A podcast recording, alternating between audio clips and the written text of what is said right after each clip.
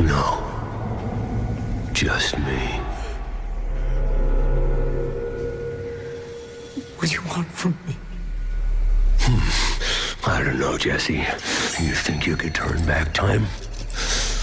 Answer me! No. Do you think you can bring the dead back to life? No. No! No! I didn't fucking think so.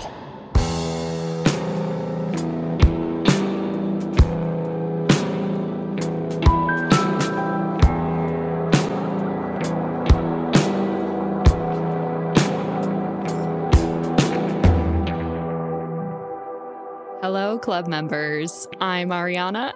And I'm Kate. And I I did not pick this movie, you guys. Kate has very strong opinions. I'm assuming that they're negative. Am I right? I mean, I guess you're going to have to wait and see, aren't you? I texted her like two hours ago and I was like, how much do you love this movie? And she was like, I'm an hour in and I have four pages of notes, which is not a good sign. Yeah, it's rarely a good sign. It's not um, a good sign. It's not a good sign. Um, I will. I'll. All right. So this is, I think viewers need to know. I think that the club needs to know that. All right. First, a question for Ariana. Have you seen the original? I have. I saw it probably like for the first time, one and only time, maybe like five or six years ago. OK. Um, what did you think of that movie? Well, it kind of sucks because I did see this one first. I did see it in theaters. I saw it when I was like yeah. sixteen years old. And yeah. so this was one of my favorite horror movies. Right. Going back to, what was it, like eighty-six? I can't remember. eighty-four. eighty-four. Yeah, the original is eighty-four. This one's twenty ten. Yeah. So decades apart. I don't know what it was. I just couldn't get into the older one. And I preferred I know what this it was. one. I know what it was. Don't get me wrong. I love Johnny Depp. I did watch it for the Johnny Depp side of things. That is one of my notes, is that where the fuck is where Johnny Depp? Fuck is John- where is he? What am I even doing here? He's not here. Where is Johnny Depp in a crop top? Where are you hiding him? So th- we know that I and I knew that about you, Ariana. I knew that this was one of your favorite movies since high school. And I have never seen the remake. I actually wow. didn't know it existed until Ariana said oh, that yeah, it was one of you said her that. faves. Yeah. Yes. So I was like, oh, holy shit. Like, how did I not know about this movie? Because I the first time I had seen the original was for this podcast way back in twenty eighteen, y'all. So almost five years ago was the first time I watched it. And I don't even remember what I had to say about it. I know that I can remember some emotions that I had about the movie. I can remember things that I was that I really liked. But yeah, that was five years ago. I was still in vet school and a lot has happened since then. So I didn't feel like I had like the best memory of it. And I wouldn't classify myself as like a ride or die nightmare before night. No, Nightmare on Elm Street fan. Nightmare Before Christmas. You know why I said that? It's because every single time today that I Googled Nightmare Same. on Elm Street, which Same. was a lot. I know. It's like, before Christmas? I'm like, no, wait your turn.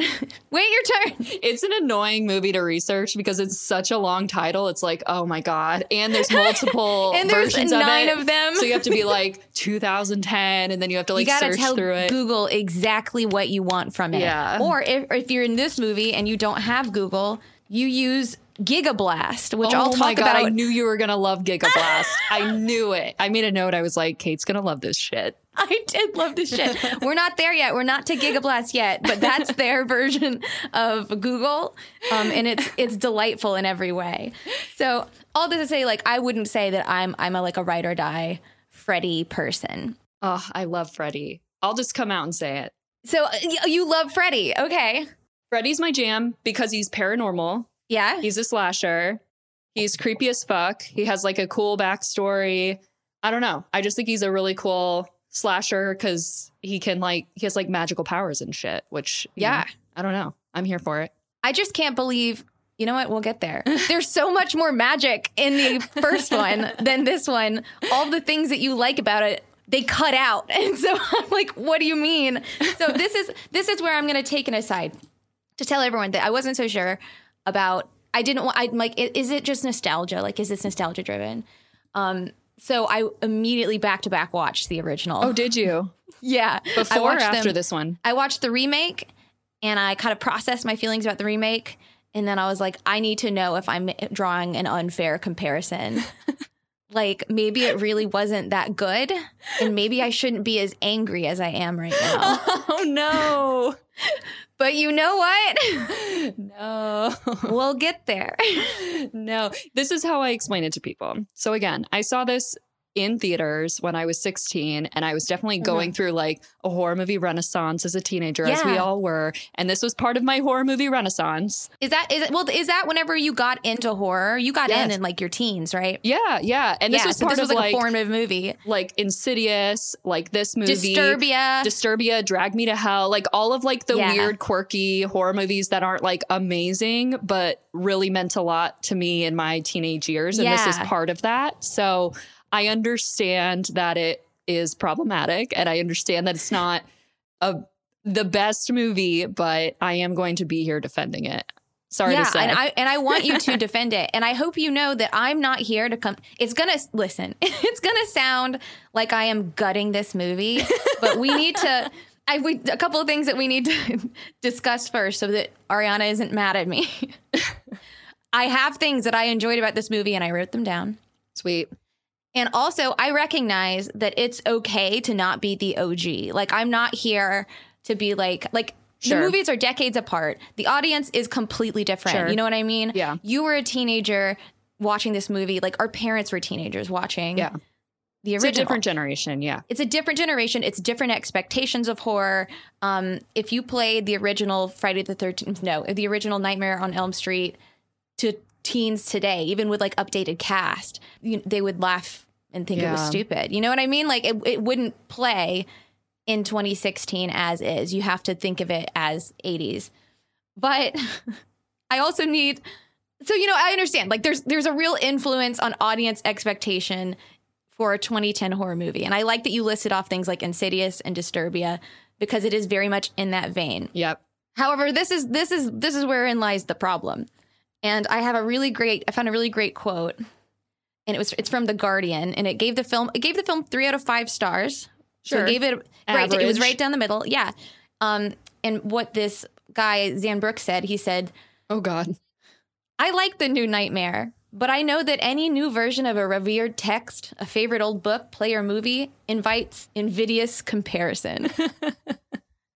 And I'm like, yes, it does. It does. And here she is. Except I feel like this movie was made almost to a completely different audience, like in the hopes, or I guess in the expectation yes. that that audience had never seen the original. That's how I felt about it.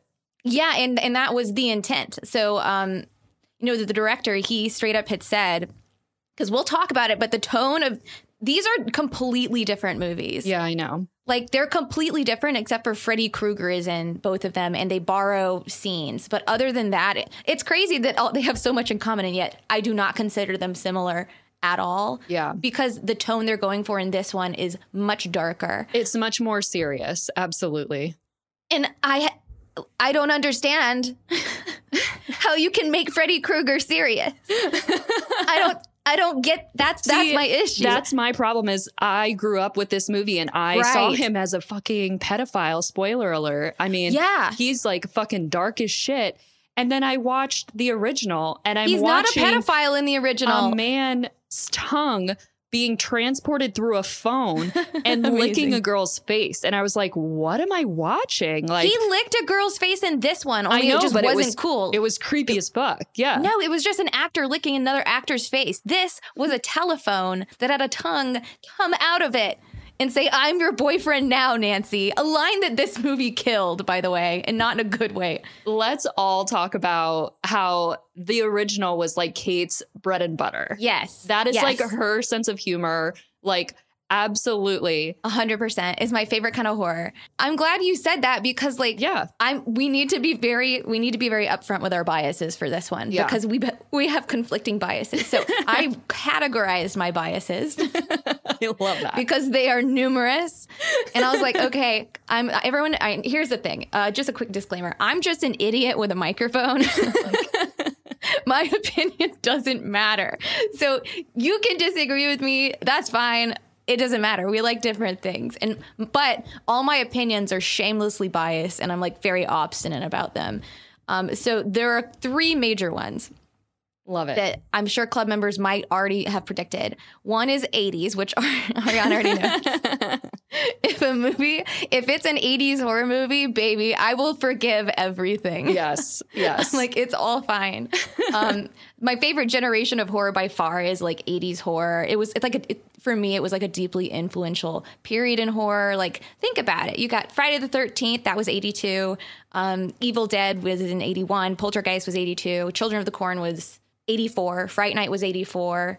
Child's Play was eighty-eight. Like, oh my like God. So many yeah. amazing, influential movies coming out in the eighties. So I immediately have like this love and this bias. And also, it's really nostalgic for me because some of the first movies that I was introduced yep. to were of that genre. Mm-hmm. So, like, The Thing, which mm-hmm. is number one on our scoreboard. Mm-hmm. And I'm obsessed with it, which is nineteen eighty-two. And then American Werewolf in London, which I watch yep. like twice a year since I was six. That's nineteen eighty-one.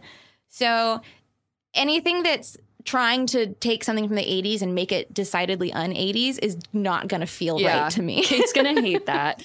Well, I think I think your right. bias is the same as my bias. I mean, we both grew up with this vibe. Like, we both grew up with yeah. our own separate biases. I like twenty tens because that's when I started yeah. watching horror movies, and you started Sinister. watching them much younger with your family. Yeah. I think yours is probably more normal. The more I think about it, the more I think about it, I'm like, should I like these old movies that were made before I was born? Should I really be wagging my fist at this movie that was aimed at me and my generation? Yes, I should be, because what they did to Freddy is character assassination, and I will get there. I'm here I for it. I will get to that. I'm here for it. Make him, make him a creepy ass pedophile. I'm here for it. No. Yes. Oh my God. So that's my first bias. My second bias is um, it relates to Freddy and what they did to his face. And that bias is C G I. Yeah. I think about ninety percent of C G I is garbage. And this movie was no exception. um, the only the only issue is like the, the antagonist's face is twenty ten's C G I. Yeah. I just don't think we have the technology to be doing this kind of thing yet. Well, we say that in retrospect, but back then it was like, oh, this is cool. Yeah, I guess you're right. Well, that's how I feel when I'm showing you movies from the eighties, and I'm like, clap, clap, clap now, clap, clap now. And you're like, I don't get it. And then uh, I'm like looking at this C G I. I'm like, I don't get it. I yeah. liked it better when it was a mask. I don't know what to say. It looked better to me. And it wasn't just me. So I looked up some public opinion, which I'm not going to get to yet, because honestly, I don't think that matters, because I think that what matters more is Ariana's opinion. I want to know how you felt about it. I think it's going to be really sad when we get to the part about the Rotten Tomatoes critic score, because honestly, I looked that up and I almost did a spit take because I was like, holy fuck. Did it do well?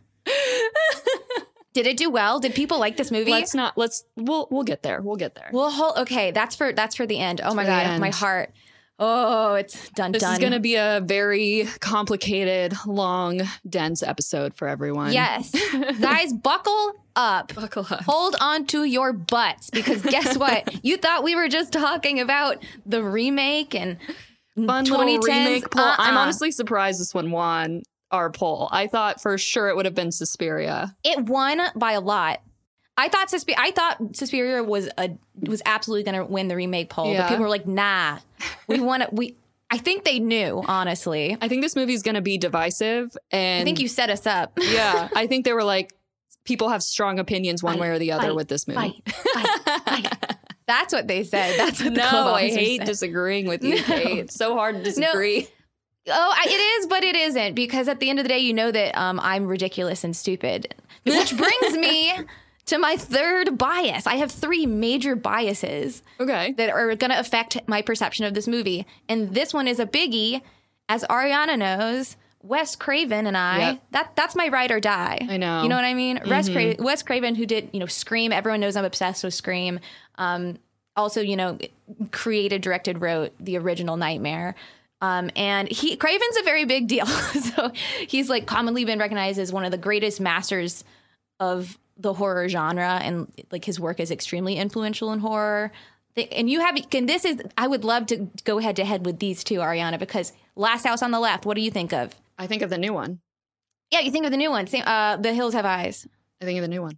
Right, exactly. So, like, it's it's just completely different. It's like a cultural divide, but we're the same age. It's very confusing. It is very I think weird. I may be an old person. Well, I think it's because your your dad introduced you to all yes. of these things that meant a lot to him, and I didn't have that. I had that big sponge brain, just absorbing what the correct horror answers Meanwhile, are. Meanwhile, my dad was showing me like Airplane and like... My dad liked Airplane too. Such a good movie. Everyone, I think everyone's dad at one point Vacation. showed them Airplane. Yeah. I've never seen National Vacation. Oh, so good. So good. Quoted on the reg. Yeah. I haven't seen it. I need to watch that with you.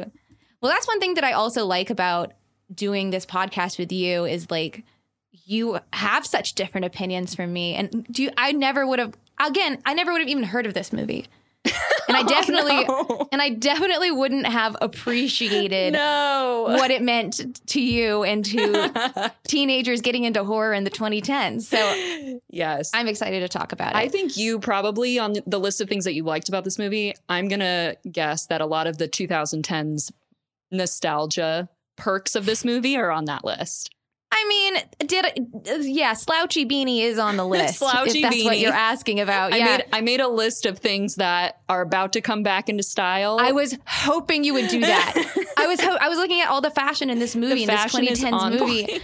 Yeah, because like that's like how we dress or like how we yeah. wished we could dress. Yeah. You know what I mean? Yeah. When we were stupid little teens. Uh-huh. I was like a sophomore when this movie came out. Yeah. So like, and I'm looking at everyone and they're like twee fashion. I know. And I'm like, oh no. I know. Well, that's the thing. It's back. Like, and obviously we'll have to delve deeper into like the character development and everything. But I think in the eighties, the Nancy was a completely different character than the Nancy of this movie. Oh, yes. That that confused me the most. Like one hundred percent completely different. Like Rooney Mara as Nancy is like emo, millennial, alternative vibes. Yeah. And the O G Nancy, correct me if I'm wrong. I can't. I mean, I only saw it once a few years ago, but to me, she seemed like she was like preppy and almost like nerdy. She's very, oh yeah, she's just like girl next door, like yeah. going to school, like got her group of friends, has yeah. her like sweet, precious himbo boyfriend, Johnny Depp, you know. Oh my God. Wait, Johnny Depp was Nancy's? Yes. Boy? Oh, okay. I thought he was the blonde girl's. He's not even in this movie. No, the blonde girl's, no. no the but- blonde girl's not in it either. Oh, yeah, you're right. I thought he They replaced died the blonde early. girl with a different blonde girl uh, named Chris yeah. instead of Tina. Yeah. Oh, yeah. I have a list of all the major differences. One, a couple of things I will say I'm going to talk about at the end because I, I want to make sure that we're focusing on the remake because back into, you know, two thousand eight when I was but a wee babe, I already talked about this movie. So, like, yeah. you can go back and hear what I have to say. But I, I will at the end, if it's all right, be like, uh... you know, this. let's let me. Okay, let me just. I'll I'll go ahead and tell you. My second tab that I have open, it just says a log of my grievances. Oh no! I'm just hoping I can air that out at the end. We're gonna have to have a lot of like decompression and yeah. discuss the movie after everything. That way, we can really talk about what we're concerned about. Because I made a bunch of lists as well. Oh God, we got lists on lists I, again. I hope you guys are ready. But Ugh. before we move on, I want to give um, uh, thank you to the people who recommended this episode. Me. Don't worry about it. It was just you? It wasn't just you. I don't know. I think it was me. It, I mean, it was mostly you. Hold on. Someone had to have supported you. I literally wrote, I wrote, today's episode was recommended by, in all caps, don't worry about it. It was literally just you. You manipulative bitch. I don't think anyone, I mean, people wanted to do the remake poll. It won. And mm-hmm. I had mentioned doing this on our, I think our mini episode, our most recent mini episode. And yes, you did. And I think on our Discord, people were like, oh, maybe we should do that, blah, blah, blah. And so that's why I put it up there. But it was me oh. who mentioned it first. And then I added a bunch of other remakes that I honestly thought would win. I thought this one would be last. So I didn't worry about it. I didn't think this one would win at all. Don't I need worry. to ask you. I need to ask you a very direct question. What? As as as we mentioned in our last episode, we have a new perk for club officers. So people who support us on our Patreon page, there are club officers, um, and they get to be part of our exclusive Discord channel, which is popping off right now, actually, um, where everyone just like chits and chats. Uh, Ariana, I'm going to just ask you straight up: are you using an alias on the Discord to manipulate the club. That does sound like something I would do. It sure does. And I know that you do have an alias that you're using in that Discord. And I know who it is. I know who you are. Eh, don't worry about it, guys. uh-huh. Uh-huh. So if something seems like, I don't know, like very in line with Ariana's way of thinking, just like take a step back. One, th- think about if you've been played, because I know I have. Don't worry about it, bro. Don't worry about it. Um But yeah, first, some club bulletins, if I may. Um, speaking of club officers, we have a new club officer. Yay! Yay. We have Bob from Chicago. He Chicago. is the sweetest. Chicago. Nice. What do they put on their hot dogs there? Pickles? Onions? Oh, I don't know. All I know is deep dish pizza. That's all I know. Chicago. And I'm like, hot dog. Chicago hot dog. I'm Googling it. Ch- oh, yep, I'm right. It is poppy seed bun. Wait, what? Yeah, poppy seed bun, yellow mustard, chopped white onion, a sweet p- pickle relish, a d- and a dickle, p- uh, dickle pickle, a Ooh. dill pickle spear, and tomato slices. That sounds yeah. very unique. It's delicious. I've had them before. They're really good. And that's nice. The first thing I thought I, st- I thought about whenever I met you, Bob. I just hope you know that. Um, and also, Bob is just like a really sweet guy. He had a lot of sweet things to say, say about the show, so, and he's our new club secretary. So, yeah, give him a warm nice. welcome. Yeah. And also, you there. Yeah, you. Yeah, you didn't think I was looking at you, did I? Well, I am, and I noticed that this is your first time here, and I hope you know that you are now a club member, whether you like it or not.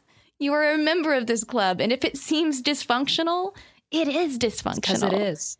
And you're part of that now, so welcome. Um, and also, just a quick shout out to um, everyone who's been participating so far in our merch giveaway. Oh, yeah. Very exciting. A lot of people, actually, surprisingly.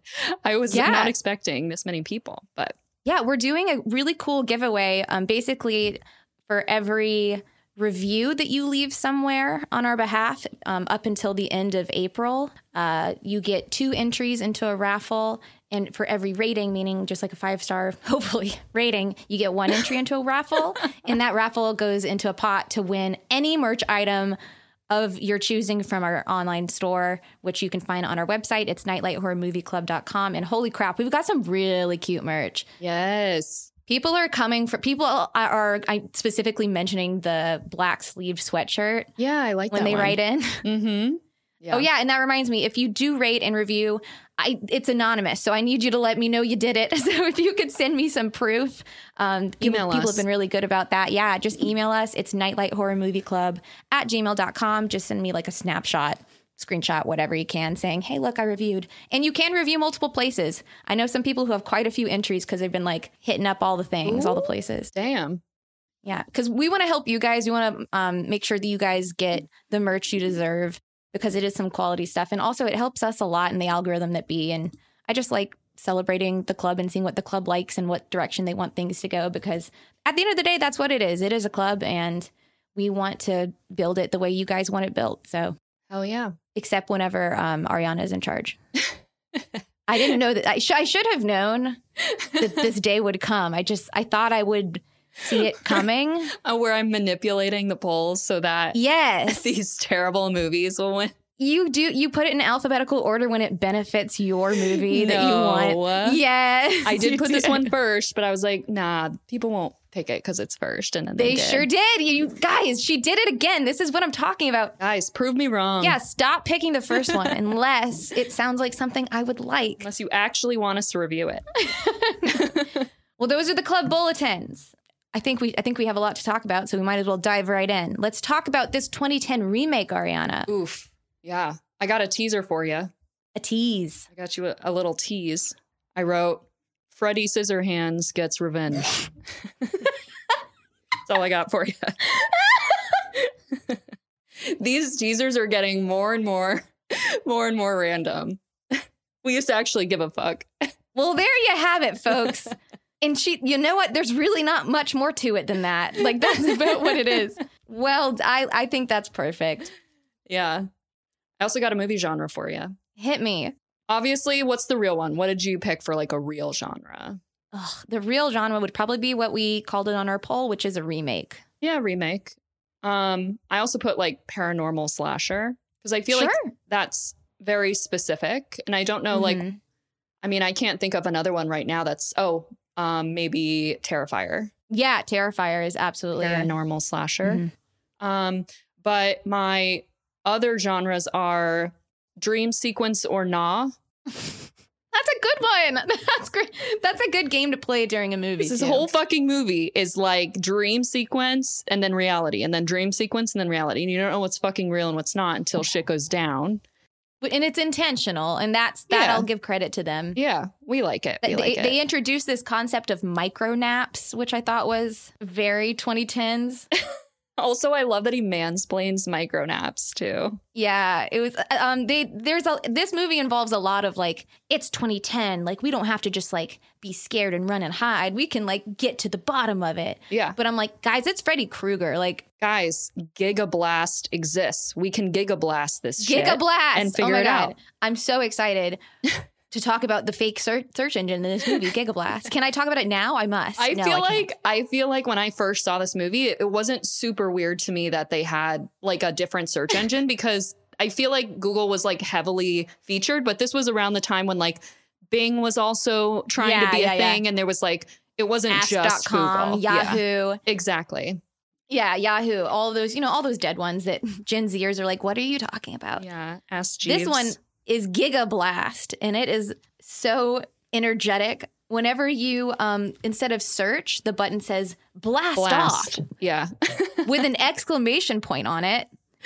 And this is made only even more enjoyable by the fact that the character, they show him typing, then he presses enter and, and clicks, clicks the button for that sweet nineties A S M R.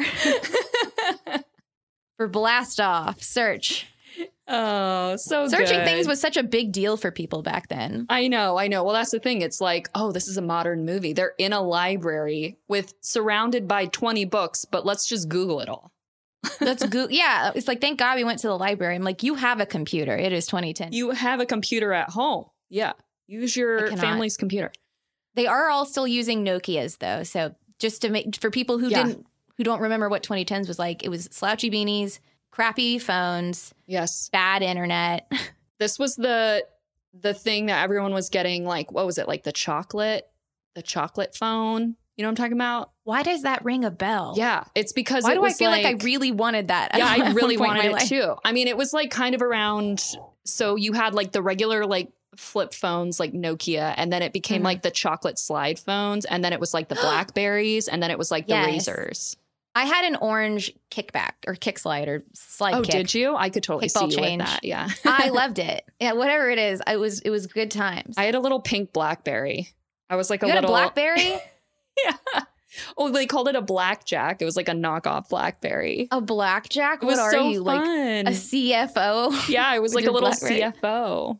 I could the thing with the Blackberries is I could not I, and I am not a big person, but that's a phone made for ants. I can't dial that thing. It needs to be at least three times this size. Three times bigger than this. I couldn't use them.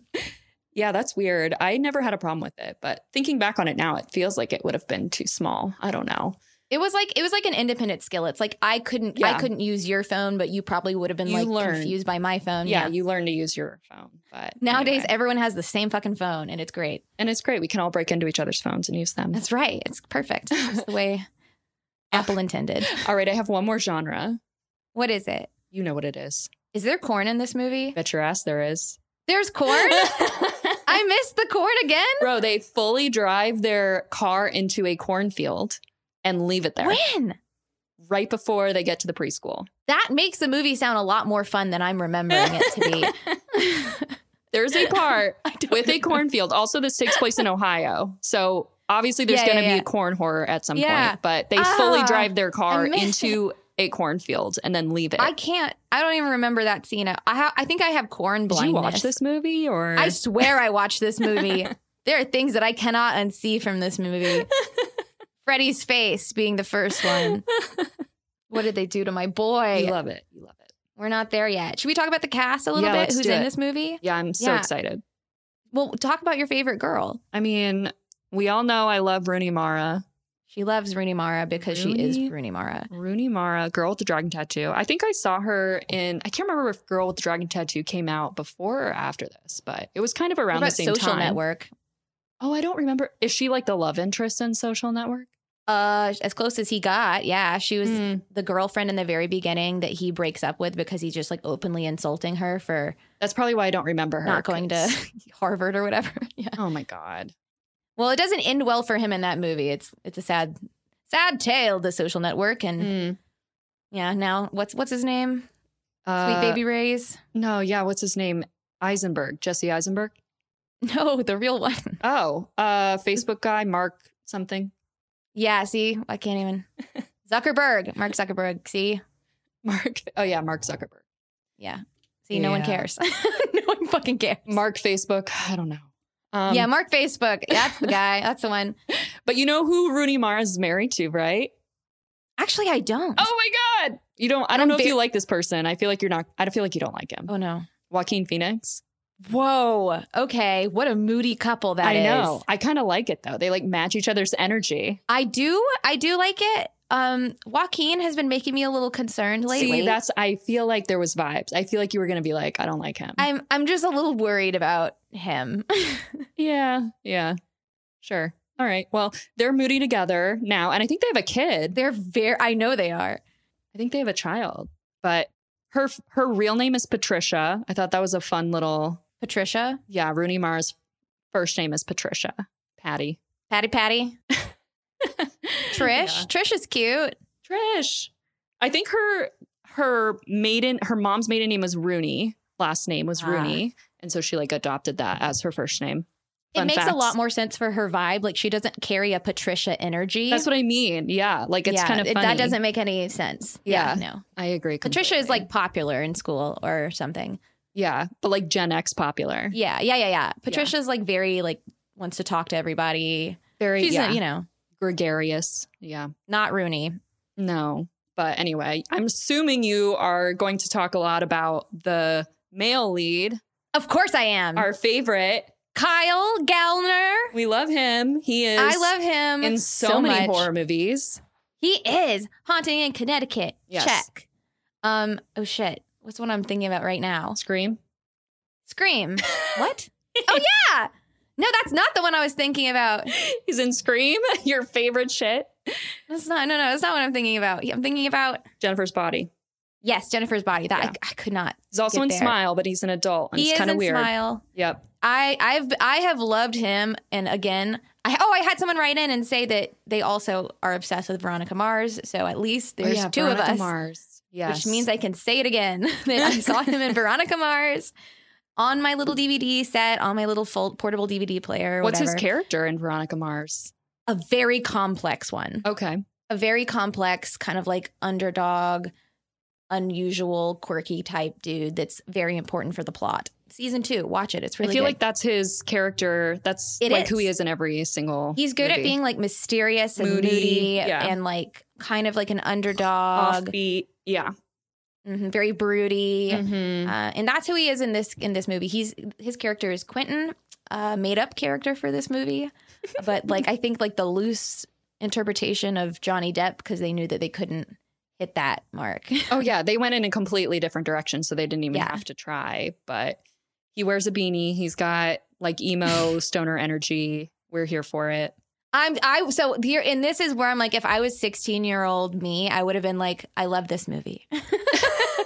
Because of that, because he's the sixteen year old dream. Really? Oh my yes. God. Ugh. Moody. Okay. Like soft spoken. Oh God, I, if he's wearing eyeliner, like just say less. Take me to the drive-in. Let's go to Sonic together. Let's go to Sonic. Yeah. Oh boy. Marry me. Ask me to prom. I think him and Rooney Mara make a good couple because they're both like emo energy. I think that they should make a good couple. And I think that independently, I think they're both really great actors. But I think that Kyle Gallner, a k a. Quentin, I think that he acts circles around Rooney Mara in this movie. Really? Yeah. I do. I could I do. see that. But I, I feel like, have you seen her in Girl with the Dragon Tattoo? I think she's a fab. No, she's fantastic. Yeah, yeah. I think this might have been early in her career, and let's be honest, Nancy's kind of like a two-dimensional character. That's what I was going to say. I don't think it's her fault. Yeah, I think no, it's, it's the not. Character. Like she's she's such a flat character. Yeah, I agree. And the original Nancy isn't. So I'm just like confused by that decision to make her just. I don't know. I don't. I don't know. Does does it does it seem? What about the original Nancy feels not flat to you? The original Nancy was like very emotional, um, very reactive, um, ha- like constantly talking with her mother about everything, um, very protective. And this one, she seems to just kind of like numbly react to the goings on around her. She's also been through trauma as a child. Isn't that the point? Yes. All these people have like fucked up emo energy. And it's like, well, when we find out like why all of this is happening, it's like, oh, okay, maybe this is repressed. And that's why. That's me creating a reason for this. I think that you're giving her that way too, too much, much credit. credit. Too I much think credit. You're giving it way too I'm much gonna credit. I'm going to give this movie way too much fucking credit this whole time. So get I ready. I know you are. I know you are. You're like, listen, you don't understand. I will protect her. I will defend her honor in this twenty tens movie. I also appreciated as like a inwardly emo sixteen-year-old. Yeah. I feel like that was like the, not like the cool thing to do when it was our age, but like that was definitely like where a lot of the alternative kids went to. And I appreciated seeing that represented for my generation in this movie. And it's like a completely different role than the original Nancy. And I get that. But I felt like this was more realistic for like millennials. Probably. I don't know. Plus the way she acted, like it wouldn't have been a normal thing for her to be like outwardly emotional. Why? Because that's not how like this vibe is. Like that's not how like emo people okay. are. Bias. Got it. So Ariana acts like that. Ariana is like. She's not going to, like, explode her emotions at you. Like, I don't know, some people that we know who are talking right some now. People. Yeah, which is why, of course, you're going to be defensive of Nancy. Yeah, you're like, why doesn't she show her emotions? And I'm like, Kate, that's normal sometimes. It's just so it's abnormal. It's normal for some people. I'm like, no, the original Nancy makes more sense. You know, she's obsessed with her boyfriend. She's call- talking to her mom the whole time. Yeah. You know.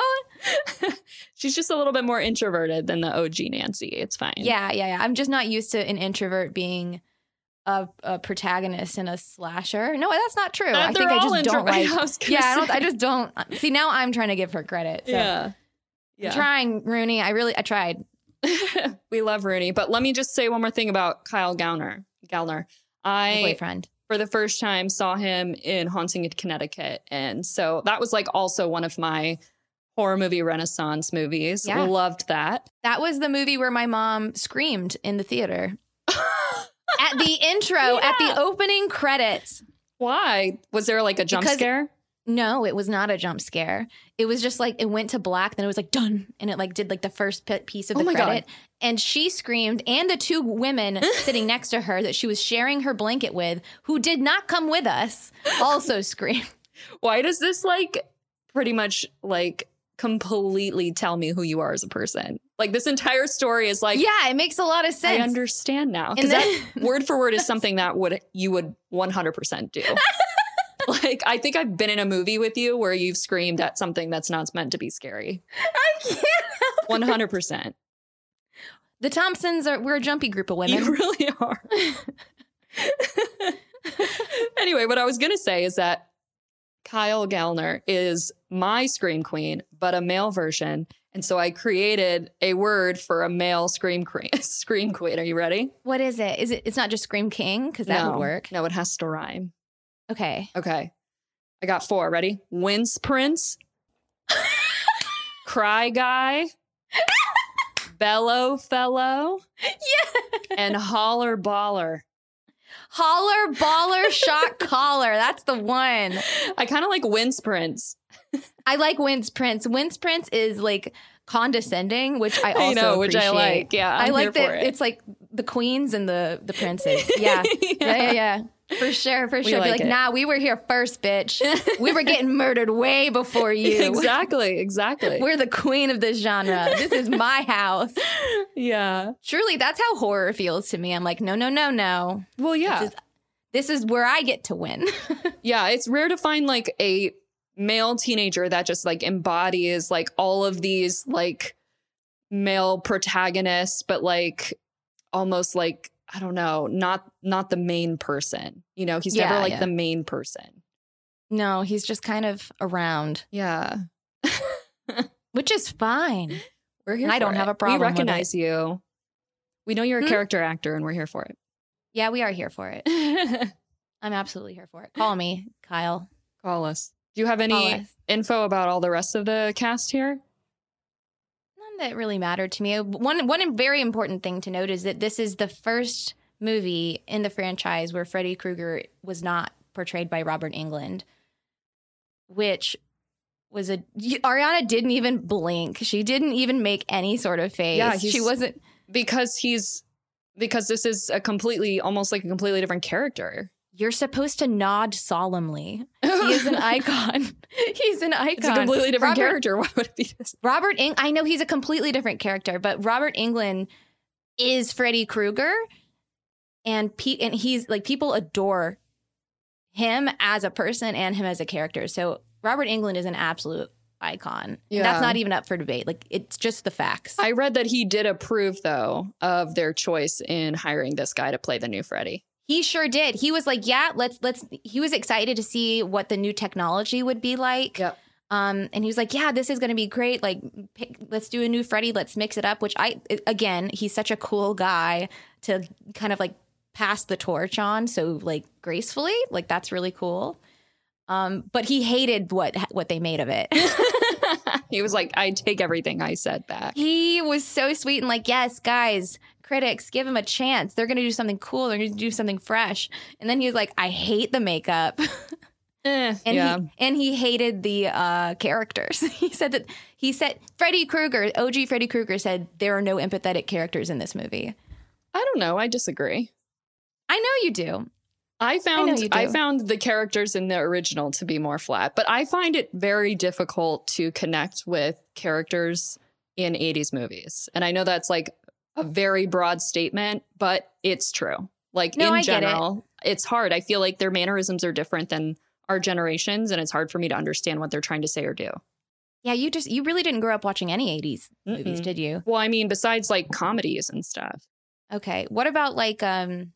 black and white movies or something like that. Mm-mm, no. No. Okay. So I, that's what, I, that's another thing is I grew up on like, like my dad was like old school horror movies and my mom was like Turner Classic Movie, black and white, like A Philadelphia Story, um, like Cary Grant, Katharine Hepburn kind of vibe. Mm-mm. So I, that's what I was raised on. Gotcha. So I think I feel more comfortable in those generations and I can empathize more with those than I even can with more modern wow, movies. Interesting.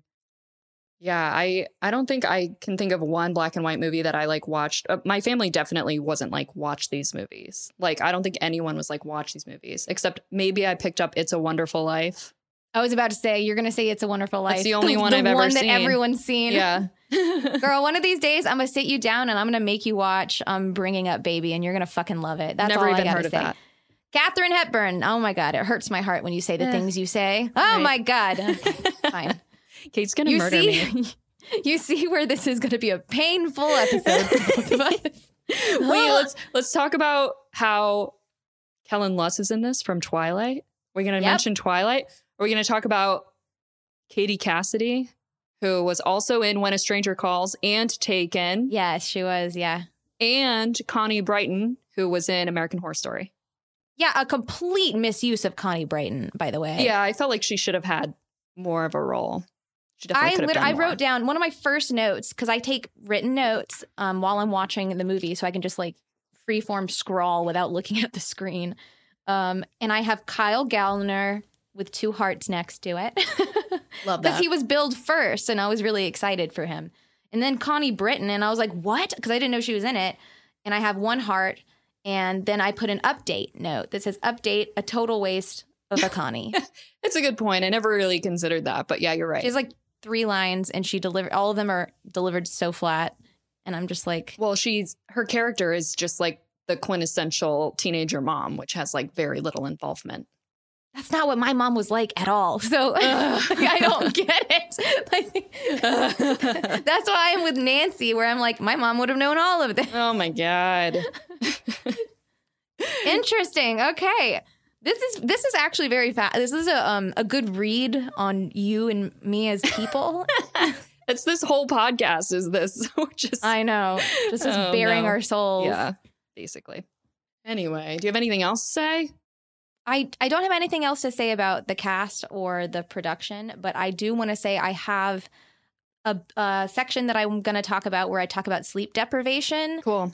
And because because if you if if you guys are unfamiliar, you don't want to fall asleep around Freddy Krueger. And so they take steps, different steps in the different movies to stay awake. And so I wanted to talk about kind of what real medical sleep deprivation looks like. Cool. Um, so I'm going to talk about that. And then uh, whenever I get the soapbox back, I'm, I'm going to give it to Ariana. And once I get it back, then I get to go through my log of grievances. But I love that. Without further ado. Can I wait? Can I ask you a question? Can I go through the reasons I like it first? Because I would love that. Because I want you to end on your stuff, because I'm going to feel stupid going through why I like it no. after you say why you no, don't like it. No, do not. I'm going to go first. I'm going to go first. So then you can just rip it to shreds when I'm done. I will rip it to shreds, but you should absolutely go first. And again, as I have stated, this is my opinion, and my opinion is garbage and doesn't matter. It's not garbage.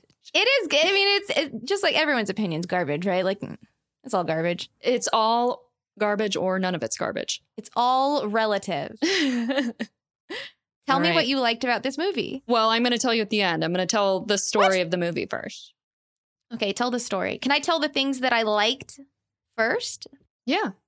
I'm, I'm just going to say the things I liked first. I thought the intro was really, really yeah. cool and good. And it's one of my cute. favorite horror intros yeah. of this genre, of this time. Yeah. Really it, loved it. I forgot that like horror movies and like thriller movies used to do this like intro at the beginning. I forgot yes. it was a thing until I saw Black Phone and they did it in Black Phone. I was like, oh my God, like I totally missed this. Yeah, because Black Phone was trying to reach the nostalgia Recreate. of the millennials yeah.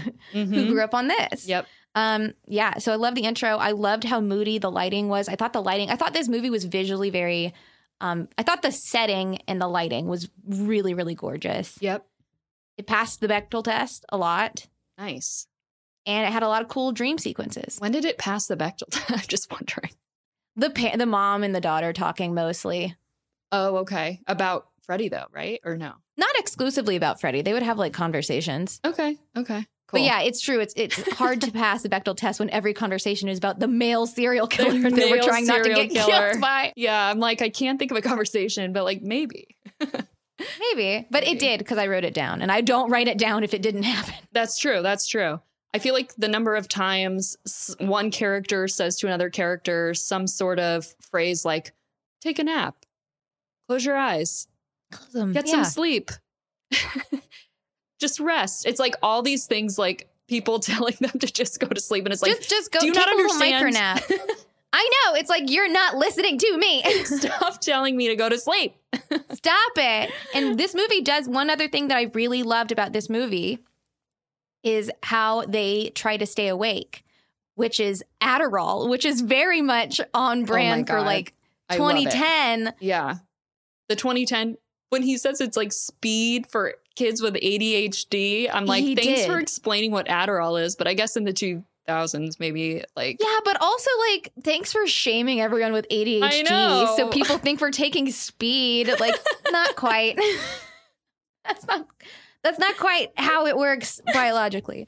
When you have A D H D, it works a little bit different. Yeah.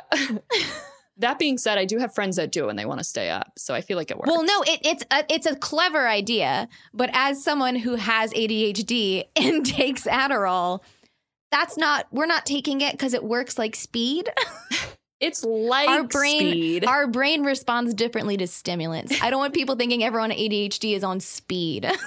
I don't think anyone thinks that. I think this was a terrible. Oh, lots of lots of people think that. Oh, boy. Lots of people think that. Yeah. That's why a lot of people don't get diagnosed. I mean, it is an amphetamine and so is speed, but that's the only similarity. Like it is. It is. That's true. Um, but that stuff doesn't work the same whenever you have A D H D. Oh, and that brings me to just one one thing, because we're going to talk about sleep deprivation. I like how they used Adderall, and I made a little a little list of how you and I are going to survive. Okay. Sounds good. I, I, I made a plan in my head, too, about what I would do in this scenario. So let's see if With it matches. Me also, I assume. Are we slapping each other awake, taking turns? You bet it. Yeah. Actually, we build a slap machine. That's the plan. I love that. Sounds you got to have a backup. Yeah, I think that's a good plan. So let's talk about that at the end. You want to talk about yeah, that? Yeah, yeah, okay, yeah. Okay, okay. Because also, as you talk about the movie, I'll probably think of better New better things. ways to, yeah, defend myself sure. against Freddy Krueger. Fair. Yeah. Yeah, he's a hard villain. I feel like when he's I... He's a tough villain. Before I... I remember having this memory of like when I was like really young, like probably elementary school age, like before this movie came out, before like I was aware that this was a concept. I remember like one of my friends told me about the concept of Freddy Krueger and how like you can't fall asleep because he'll kill you and his name is Freddy. And the yeah. way that they told me was like in an urban legend kind of way. Mean. And not that it was like, well, I think they legitimately thought, didn't know it was like a real thing. I think, you know how kids like tell each other yeah, stories. Yeah, that line gets blurred between reality and, and imagination. Yeah.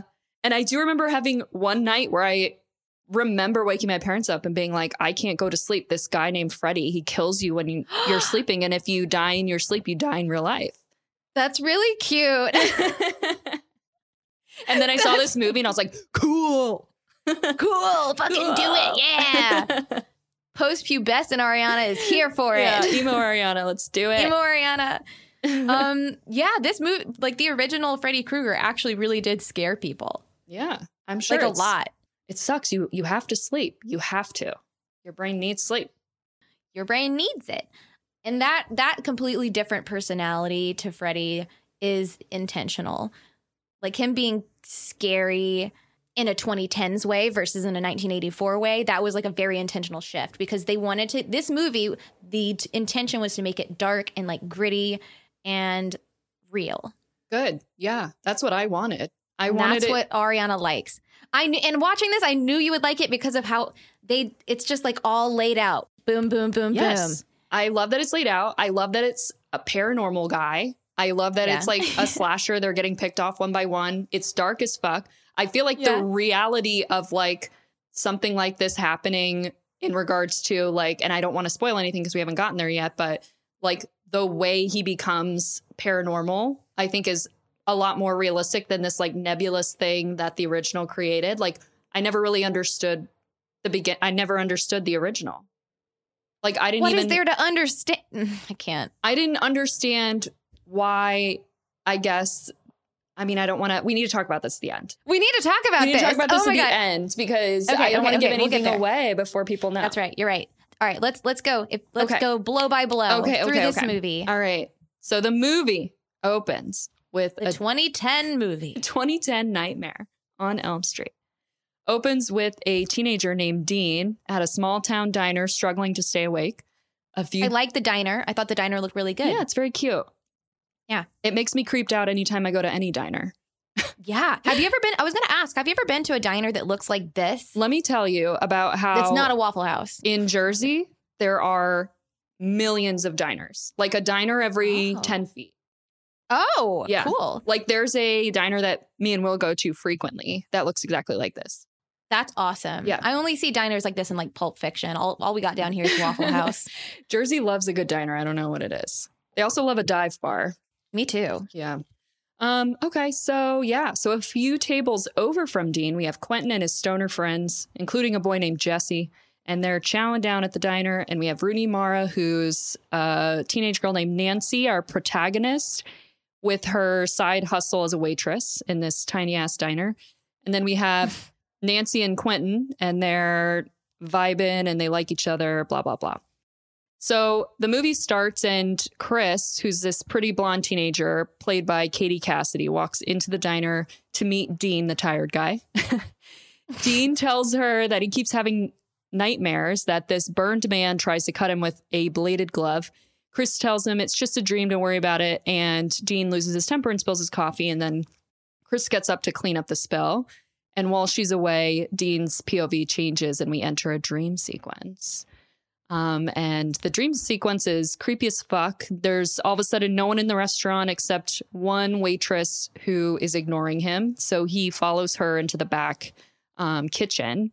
And in the back, everything is dark and there's food on fire. And we see like gross cuts of meat. And suddenly the burn man appears and Dean grabs a steak knife off the table to defend himself. But the burned man then uses Dean's own hand to turn the knife to his throat. And then all of a sudden, we as the audience are out of the dream sequence, seeing what's happening I R L. And Chris finds Dean standing there with a knife to his throat, muttering, "You're not real, you're not real." And then he uses the steak knife to cut his own throat in front of Chris, Nancy, Jesse, and Quentin. So that's the opening scene. It's a bad day. Pretty great. Pretty good.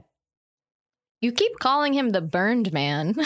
Yeah, because at this point, the audience and, well, I guess the audience knows, but the people don't have a name for him yet. So we all know this is Wait, fucking no. Freddy, okay? When but- you watch this movie in twenty ten, you thought you knew it was Freddy Krueger. Yeah, but the people don't know. Like the... I, I can't imagine anybody not knowing who Freddy no, Krueger is. No, the kids in like the saying- movie.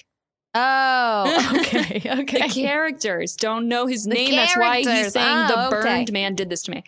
Anyway, so we all know it's fucking Freddy, okay? So it's Freddy Krueger. And so now we're at Dean's funeral. And Chris falls asleep and she dreams that she sees this little blonde girl tossing a bouquet of flowers into Dean's grave. And then the little girl turns around and she has like three or four linear bleeding slashes through her chest. Dun, dun. And, who could have done that? Oh, and then Chris startles awake and the funeral is over. And then she looks at this poster someone had made of photos of Dean's childhood. And she sees a picture of the little girl. And for those of you who are unfamiliar with the remake, um, Chris is basically Tina from the remake. I mean, from the original. Same, pretty much the same character, kind of. Yeah. Um, so she sees a picture of the little girl that she just saw. Um, mm-hmm. But she sees... the little girl with Dean at a playground when he was a kid. And the audience then finds out that this little girl is actually Chris as a child. And Chris asks her mom how this picture is possible since she doesn't remember knowing Dean before high school. And her mom just like blows her off. Don't worry about it. L O L. Which I'm like, lol, what? You sound crazy, girl. What are the chances that these five people have no recollection of any of the things that happened to them prior to like elementary school? Like, I don't know about you, but I have memories from. Yeah, that's like you would have to have like a group hypnosis, psychosis induced by hypnosis. Yeah, literally. There's uh-huh. no way. There's no way. Not one person remembers anything.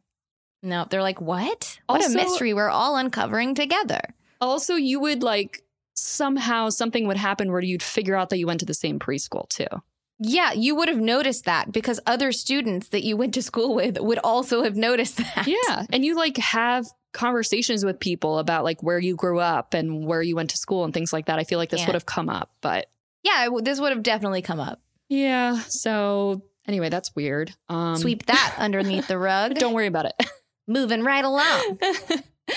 Um, so over the next few days, Chris falls asleep in class and has like a very violent dream about Freddy Krueger and then wakes up in class screaming, O M G, so embarrassing. Cringe. Cringe. But really, though, um, the adults in her life are just like really chill about the fact that she just witnessed her friend Too slash chill. his own throat. See, I was, this is one thing I did notice during this rewatch. Like, obviously, I've seen this movie probably like north of, I don't know, Five or six times. Um, what? Yeah, I love this movie, uh, Kate. I think I need to watch it again with you. Yes. I can't rinse Robert Englund out of my brain. Rinse. It just seems sacrilegious. Rinse it out. Anyway, so I just think it's what the one thing that struck out to me for this rewatch was like how awkward the writing was about how she literally just watched her friend slice his own throat open with a knife. And mm-hmm. the rest of the movie, the adults are always like, are you okay? Like, what's going on? Like, why are you yeah. screaming in your sleep? Why are you like falling asleep in class and screaming? They're all just my like, friend you good? Nearly decapitated himself at my yeah. place of employment. They would be like mandatory counseling at school yeah. in this day and age, I feel like. Yeah, they're like, that sounds like it probably won't happen again. They'd be like, how many therapists can we get you right now? The school board's like, I don't think he was that popular. I think it's, I think it'll be more of a, you know, we don't want to work people up about the near decapitation, self-decapitation. So weird. So weird. But with a steak knife. He takes a steak knife. I knew, I knew he was going to do something with a steak knife when they showed her pulling away bits of steak from his plate. Oh, yeah. But did you notice the bits of steak were like in the shape of a smiley face? No, I didn't. Yeah, that's the, that was the point that, of that creepy scene, was to show you that like oh. the steak had been like moved into the shape of a smiley face. Oh, I was like, he's going to stab someone with a steak knife. Oh, no. Yeah. For, well, first I was like, who orders steak at a diner? Then I was like, to have a steak knife to stab yourself, to stab yourself. Why else? Why else? Why else would you order the steak at a diner? It was a pretty juicy looking steak, though. It's a lot mm. of juice. A lot of juice. That's how you know it's a good steak. Yeah. Plus, I feel like steak knives, I, I don't know. They wouldn't cut through that as easily as it cut through a snack. I don't think you can cut through fucking anything with a diner knife. I'm just That's saying. What I was going to say. It's like a lot of sawing to cut through like meat. And this guy just literally like slashes his throat. Like it's super yeah. fucking easy. It would never. So easy. It, maybe if you had a scalpel that was like new and like very sharp, you could do like that. Like fifteen inches long. Yeah. But it's not, it's too dull. I don't know. And too it's dull. Like serrated. Like, I don't know. Doesn't make sense.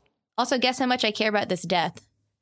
Oh my God. I love this death. This is a no, great no, no, no, death. No, no, no, no, no. Oh. I like the kill. I don't oh, care okay. about the death. Oh, yeah. Because I don't know this guy. Oh, yeah. I think it's just like a fun little thing at the beginning to get your attention. Sure, but there's only like four deaths in this movie. Yeah, but I think it's to show how all of the characters are connected, right? Because every okay, character's okay. in this scene. Yeah, yeah, yeah. You're right. It's a catalyst. Yeah, yeah, yeah. yeah. I hear you. Yeah. So, um, yeah. So back to it. So Chris's mom is a flight attendant, and she's just like, "L O L, gotta go to London on a red eye, so I'm just gonna leave. I don't really what care." The f- That you just I can't. It doesn't I, make any sense. I I rewatched that scene. Well, the mom is a really bad actress, so I feel bad. But I I was like, what is going? Your daughter just witnessed the uh, the grisly suicide of someone she knows yesterday. Yeah. yeah, and you have to take a flight for your job as a flight attendant. She's like, got a red eye. And she's like, will you be okay? She says, fully dressed as a flight attendant with her bags in her arm, and I'm yeah. like, please don't leave her alone. That's a bad idea. Also, what airline do you work for? Because this house is like five thousand square feet. I know. That's what I was saying. I'm like. And manicured. Yeah. Explain yourself. And also, what airline? Freaking Chris has her own like punch buggy car. I, the, I, I saw the punch buggy too. And I was like, fucking rich bitches. I know. Well, that's. I was jealous immediately. Same. Same. Yeah. Very weird. Um, what did you drive in high school? My black Pontiac, the one that I just gave away or oh, sold recently. Oh, my heart. I know. Oh, my little black you Pontiac. You had gone through so much. I loved it. Oh. Car. I cried when my dad cubed my car. Oh, God, I'm sure. You watched it get yeah. cubed? It got it got cubed. Oh, I would have cried and so it was, hard. Um, I cried, and it was not a good car. It was like a Dodge Caravan, oh. and I had to replace a fuse every time that I turned it on, and it didn't have A C, so Ooh. I'd have to keep the windows open. But then when you're driving on the interstate, stuff gets in your eyes because you're going seventy miles an hour with the windows open, so you have to wear goggles.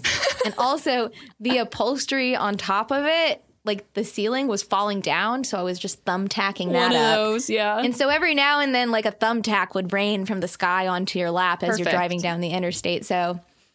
That's good. But I loved that car. Oh, so. Yeah. It's hard I not to it. Love your first car. Yeah. I mean, it's with you for like ten years and you see it like every day for ten years. Mine did not make it ten years. Bless her. Oh, she was an old girl. Yeah. I think my dad just took her out back and shot her. Don't come outside.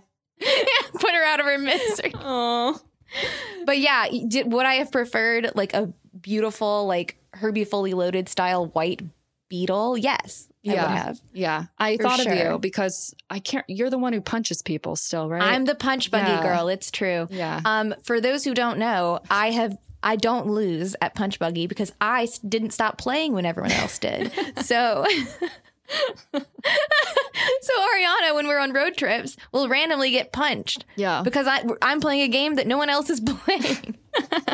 Gotta stay sharp.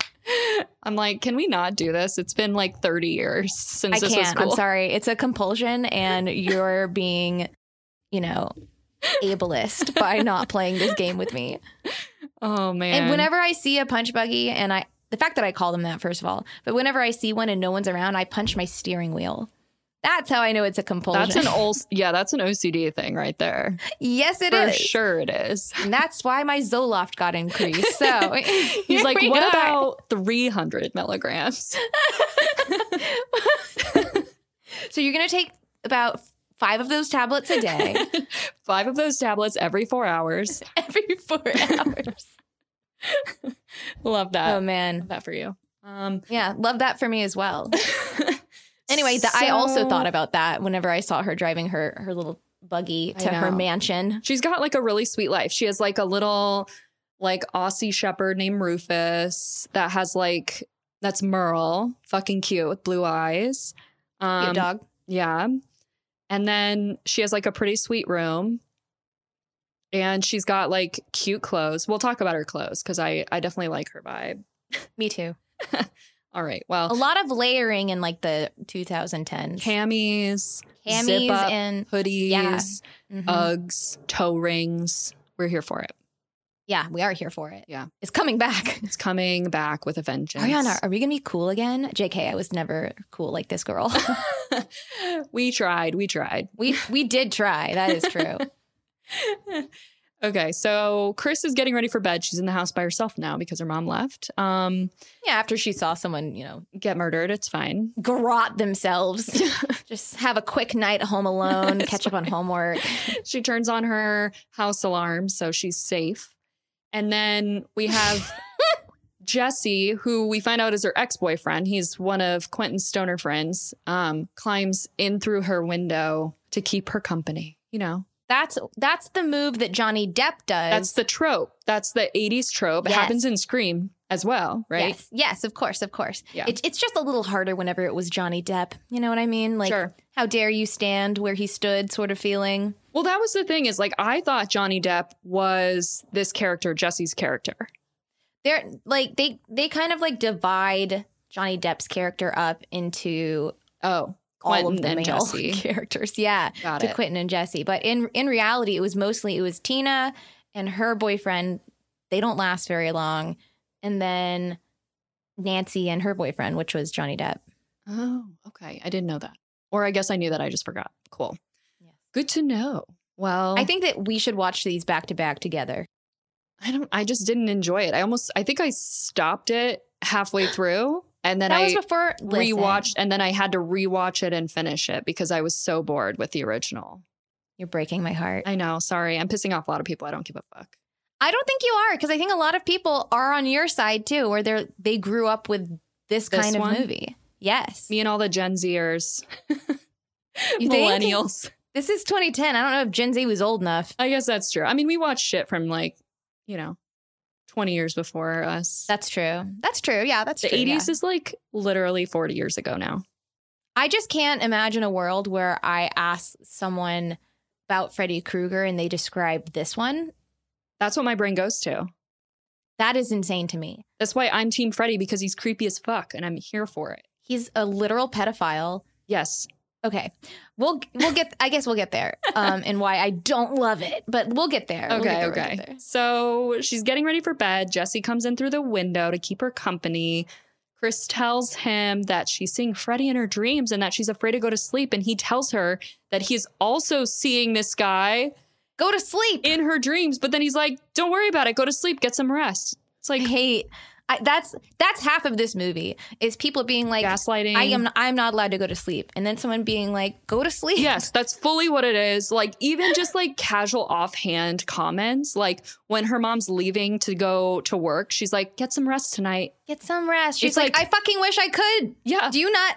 Are you not listening to a word I have said? Well, that's the thing is, I think a big part of why the parent characters are so flat and why they're very minimally involved in their kids' lives. I think it's like this horror movie trope that I think like the It movie explores a little bit more, where it's like adults just don't give a fuck about kids. Like, that's the horror movie trope. It's like the adults are like, we don't really care that you guys are going through that shit. We're just gonna still, you know, be strict and tell you what to do. Yeah, but that's not, I guess that's a more modern trope. And I think that makes me a little bit sad. It is a modern trope, but it isn't, isn't because like in the original It, that's the whole point. That's why like all these kids yeah, it are is going the whole point. The original missing. It is set in like the fifties. Yeah. Well, that's the whole point is like the original, like the whole idea is like all these kids are going missing and all these adults don't give a fuck. And I think that's a horror, a common horror movie trope is that like the adults aren't standing up for the children. But in this case, it's not, it's not really that they're not standing up for the children, which I mean, they aren't, to be clear, but they also, it's like they're doing it out of their own self-preservation instinct because they're trying to keep something hidden, even at the expense of their children's mental health. Yeah, you're right. I guess at this point in the movie, we don't know that they know something. Yes, but that's an important point that they are willfully ignoring their children, gaslighting their children. Yeah. Saying, you're fucking crazy. Go to bed. Um, whenever they know fully well that there was an actual incident that they were involved with, with a man named Freddy Krueger. Yeah, but I think at this point, like the Chris girl... doesn't like she has no idea about the Freddy thing. Like, I think the only people who like understand the Freddy thing and that this is like potentially some sort of paranormal thing is like yeah. Quentin and Nancy. But I think yeah, everyone else is yeah. like, what the fuck's happening? Like, I'm I fucking guess, having the terrible. No, the parents dreams. know. They know his name and like they have said his name. They know. But I, what I'm saying is they don't talk to their parents about it. So their parents aren't hiding anything. They're just like, oh, you are upset. Get some rest. Nancy talks to her mom about it. No, I'm saying it. Nancy and Quentin are the only ones who do. I'm saying at this point in the movie, the girl does not talk to her mom about it. Okay. I Oh, you mean Chris. Yes, you're, yeah. you're right. You're right. You're right. Yeah.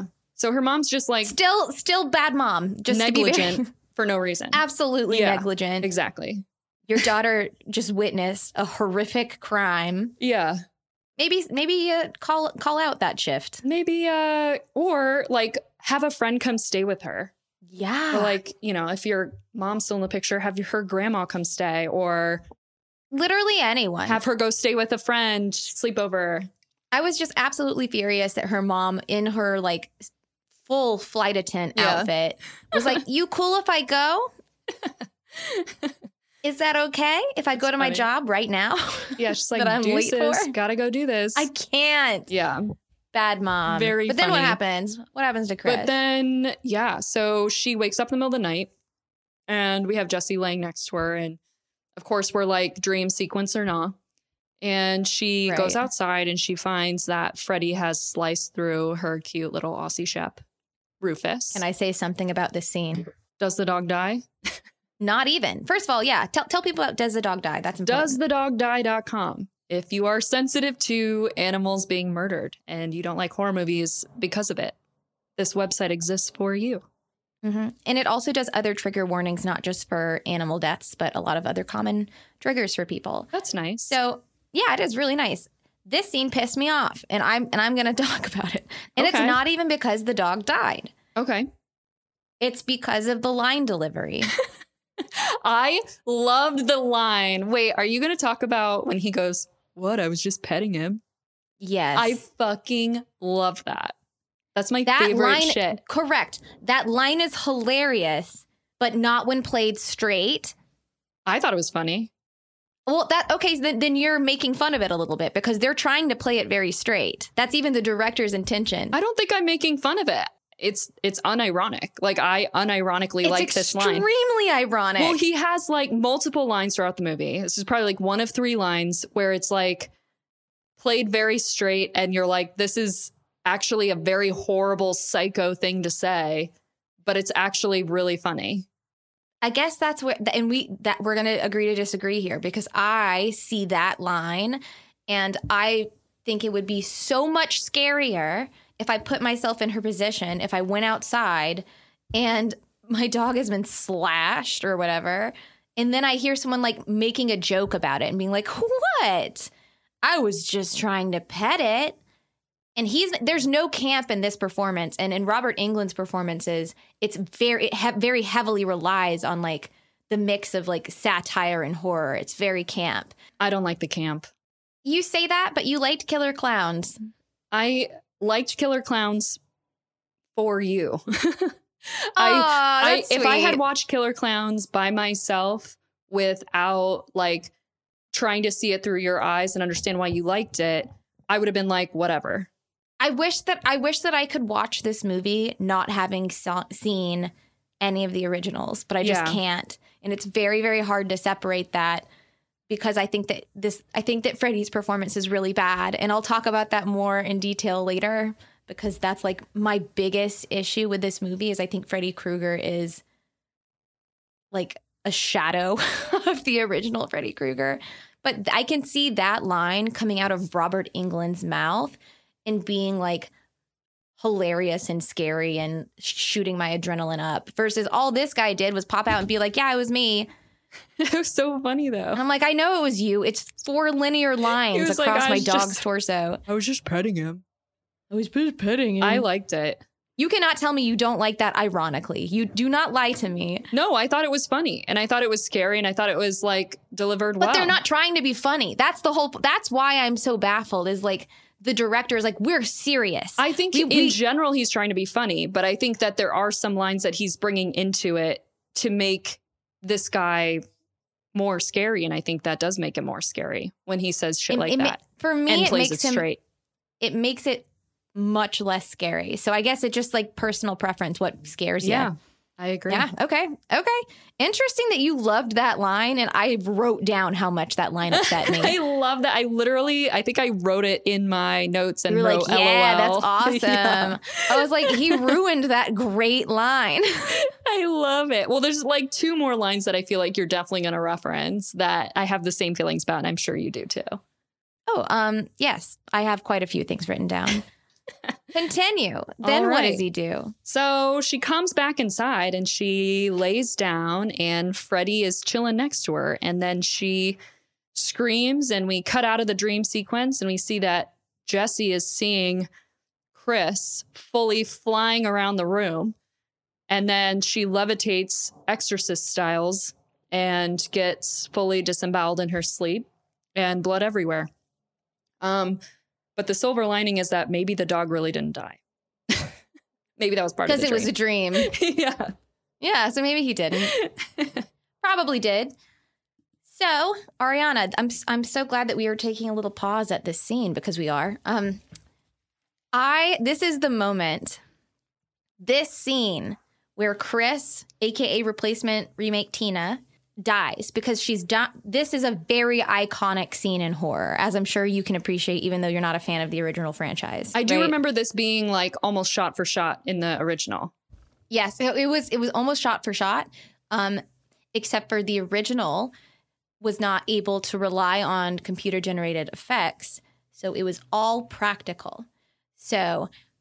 In this scene, for you guys at home who are unfamiliar with the scene I'm talking about, this is a very important scene in the original um, that gained a lot of critical praise, where Tina is being attacked by Freddy in her dreams, but we're seeing it from th- the, from the perspective of the boyfriend. So we don't see Freddy. We just see the effects of Freddy, which is her getting swung around the room, um, climbing up the walls, getting attacked, like watching her get visibly attacked, but by something invisible. And she's And, the, and gravity changes just for her. And it's an amazing scene. And the way that they captured that effect is they had a set, like a square set, on like a turntable. And they were physically turning it. Yeah. I do remember you talking about this. Yes. And that's why it looks so good. The C G in twenty ten is not good. I thought it looked great. I'm so glad you did. I'm so glad you did. Kate's like... When there's no practical effects, I'm going to talk about practical effects in That's the original. Because, yeah, well, because I think the original was more effective. You know who's talking about this scene from the remake? Absolutely fucking no one. You know, this old, and I don't mean that, that sounds really mean. I just mean like they took they took something great that was iconic and they did it worse. It's like if you can't achieve the the wow and the shock factor and... that impact, don't do that scene or do something different. I mean, me having never seen the original, I thought the scene was extremely effective and very interesting to watch. And I thought okay. it was, I think they did a really good job. It looked very real to me. And I think I have a low tolerance for people on wires being like swung swung around. I always think it looks goofy. So I was very nostalgic for the original, which felt like an out-of-body experience, watching someone like not be able to stand up on the walls, and then they're standing on the ceiling, but they're still getting slashed. I don't know. This is the moment that I went and I pulled up the original Tina Death, and I watched it back to back. That's that was the first scene I watched back to back, and and I wrote it down. So so Chris, Chris is the twenty ten Tina, essentially, replacement Tina. Th- that scene, and I and I measured, I timed the scenes from whenever they both, because this is the dream sequence, they both step out of into their backyard. For Tina, aka the O G, it's because she heard a noise, and for Chris, it's because there's she hears her dog. They step out from the second they step out to whenever they drop dead. That's that's my time frame. Chris, the original, the remake's death, that, that whole scene was three minutes and forty-eight seconds. Now, Tina was three minutes and eleven seconds. And they did so much more in Tina's death and in the build up to Tina's death. Like Freddy Krueger, if you go back and watch that scene, like it's one of my favorite scenes in horror.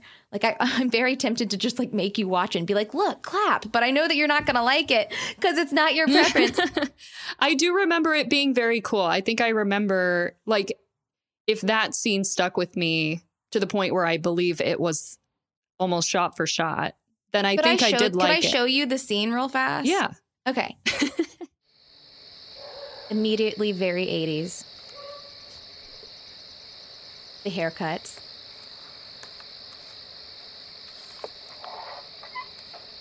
Somebody there? Going outside because there's a random noise. Very natural in the eighties. I did like that they added that she had a reason to go out there.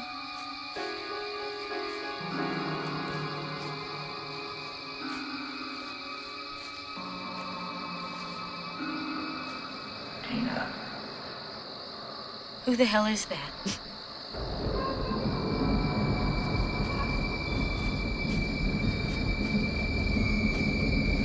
Just boldly walking towards the scary sound.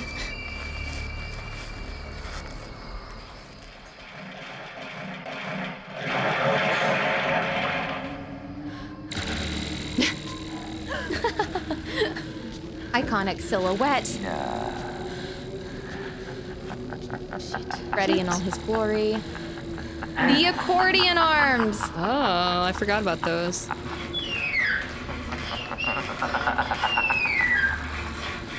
Please, God. This is God. What is that? Look at him running. Look at him go. Look at him run. The goofy eighties run is my favorite. Shaky camera. We love it.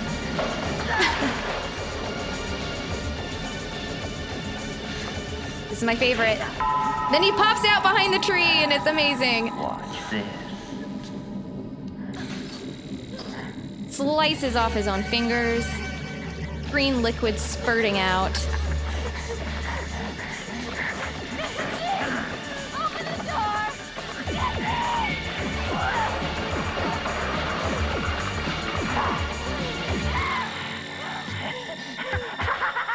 Ripping off at Freddy Krueger's face. Very eighties.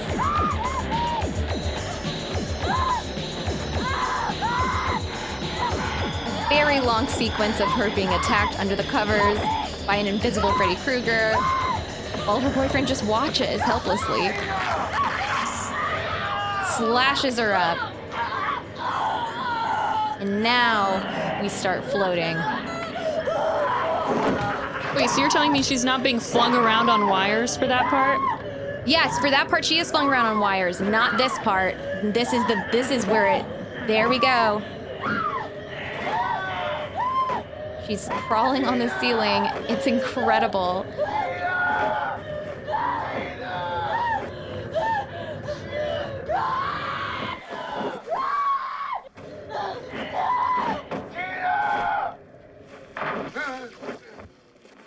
So that scene was, with time, a, sh- a shorter scene about thirty seconds, over thirty seconds shorter than the identical scene of the remake. But none of none of those things happened. He just chased her the whole time. Wait, okay. Are you talking about in the scene in the original, he chased her? In the original, he lured her out with his voice. Um, we see his creepy silhouette. He comes out of the fog. He has accordion arms that reach out and scratch along the walls, chases her, pops out from behind a very skinny tree in a very paranormal, kooky, creepy way, and then fucking shreds her to pieces in the bed, all while her boyfriend looks on and the entire room moves. I'll be very honest with you. Even after rewatching that, I still feel like the remake scene is far superior. That's so weird to me, Ariana. It's and I'm still trying to so process far that. Superior, honestly, not even funny. That's so interesting because I couldn't, like, I I got upset with that scene. I thought, like, they shouldn't have done that scene at all if they weren't going to be able to do it in a good way. But then again, that's where my bias is. I am very critical of C G I. And I'm very critical of eighties camp. Yeah, you are. You're, you're eighties critical, which is why I couldn't believe that you were okay with Killer Clowns. I think I'm starting to see, you're starting to see eye to eye with me a little bit, and I am starting to, yeah, I'm trying to. Well, I'm, I'm okay with camp, but it's not going to be like what I choose to watch and what I classify as like what I enjoy. That's fair. Yeah. And that's totally valid and fair. Yeah. But you, you did like this scene better in the remake. I did. Yeah. I liked it better for a lot of reasons. I think that they, the part where he's chasing her is boring. I think the, the only thing I liked different is the accordion arms. That was the only thing I was like, ah, that's pretty cool. But I don't think that would have worked for this Freddy because he's not goofy. No, it would not have. He is supposed to be scary. He's supposed to be paranormal only to the extent that it's serious and it's scary, not paranormal in like a jokey Beetlejuice kind of way. Yes, and that's where I get confused because I can't treat this Freddy like he's serious whenever I have been indoctrinated into Robert Englund's Freddy Krueger. Yeah. It's yeah. it's impossible to separate the two. And it almost makes me question why they did it. Because, Ariana, this is not, like, this character is not the Freddy Krueger of any of the other movies. It's no, an I'm entirely aware. different. But so my point being, they could they could have made it not Freddy Krueger. They could have made it anything slightly unique. I think that they were trying to create a, a new character for a different generation.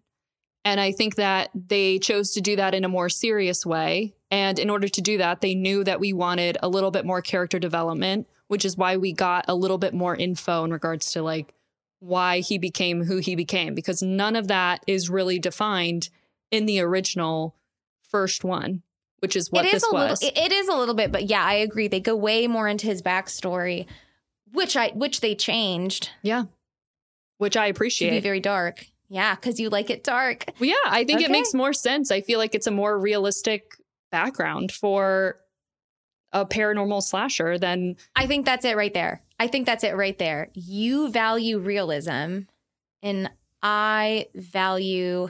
I don't know. Camp, I guess. It's camp, yeah. Yeah, I value camp and you value realism. And to be fair, yeah. I mean, like even the scene, like I understand why it's very, why it's very important and cool where she like slides up the wall. Like, yes, it's cool because we understand like what's happening with the practical effects and like the room is in the original, moving. You mean. Yeah. That being said, in the remake, the scene is different in that she is flying around the room but not up against the wall. Like she's fully getting flung from wall to wall and you're seeing her head hit the wall. You're seeing her like neck break. Like you're seeing her full body spinning around. And then at a certain part, she like fully levitates in the air, like ex- like literally shot like The Exorcist where she's in bed. She levitates and then she gets fully gutted. And I thought that was like so much more for me, so much more scary than what was in the original, and it just okay. like hit more points for me. Because for me, I love how polite we're trying to be. For me, in my opinion, because Because I really do. I really do value your opinion a lot. But like, no, like I didn't. For me, it was like, that's not how Freddy Krueger operates. Like the whole point is while you're asleep, other people just can't see him. He's not like using a magic wand to like spin people around the air. He is like shoving them and forcing them and climbing walls because he's in a dream and he's not bound by those things. He's throwing them, though. He's throwing her around the room because that's what he does to Nancy later in the movie.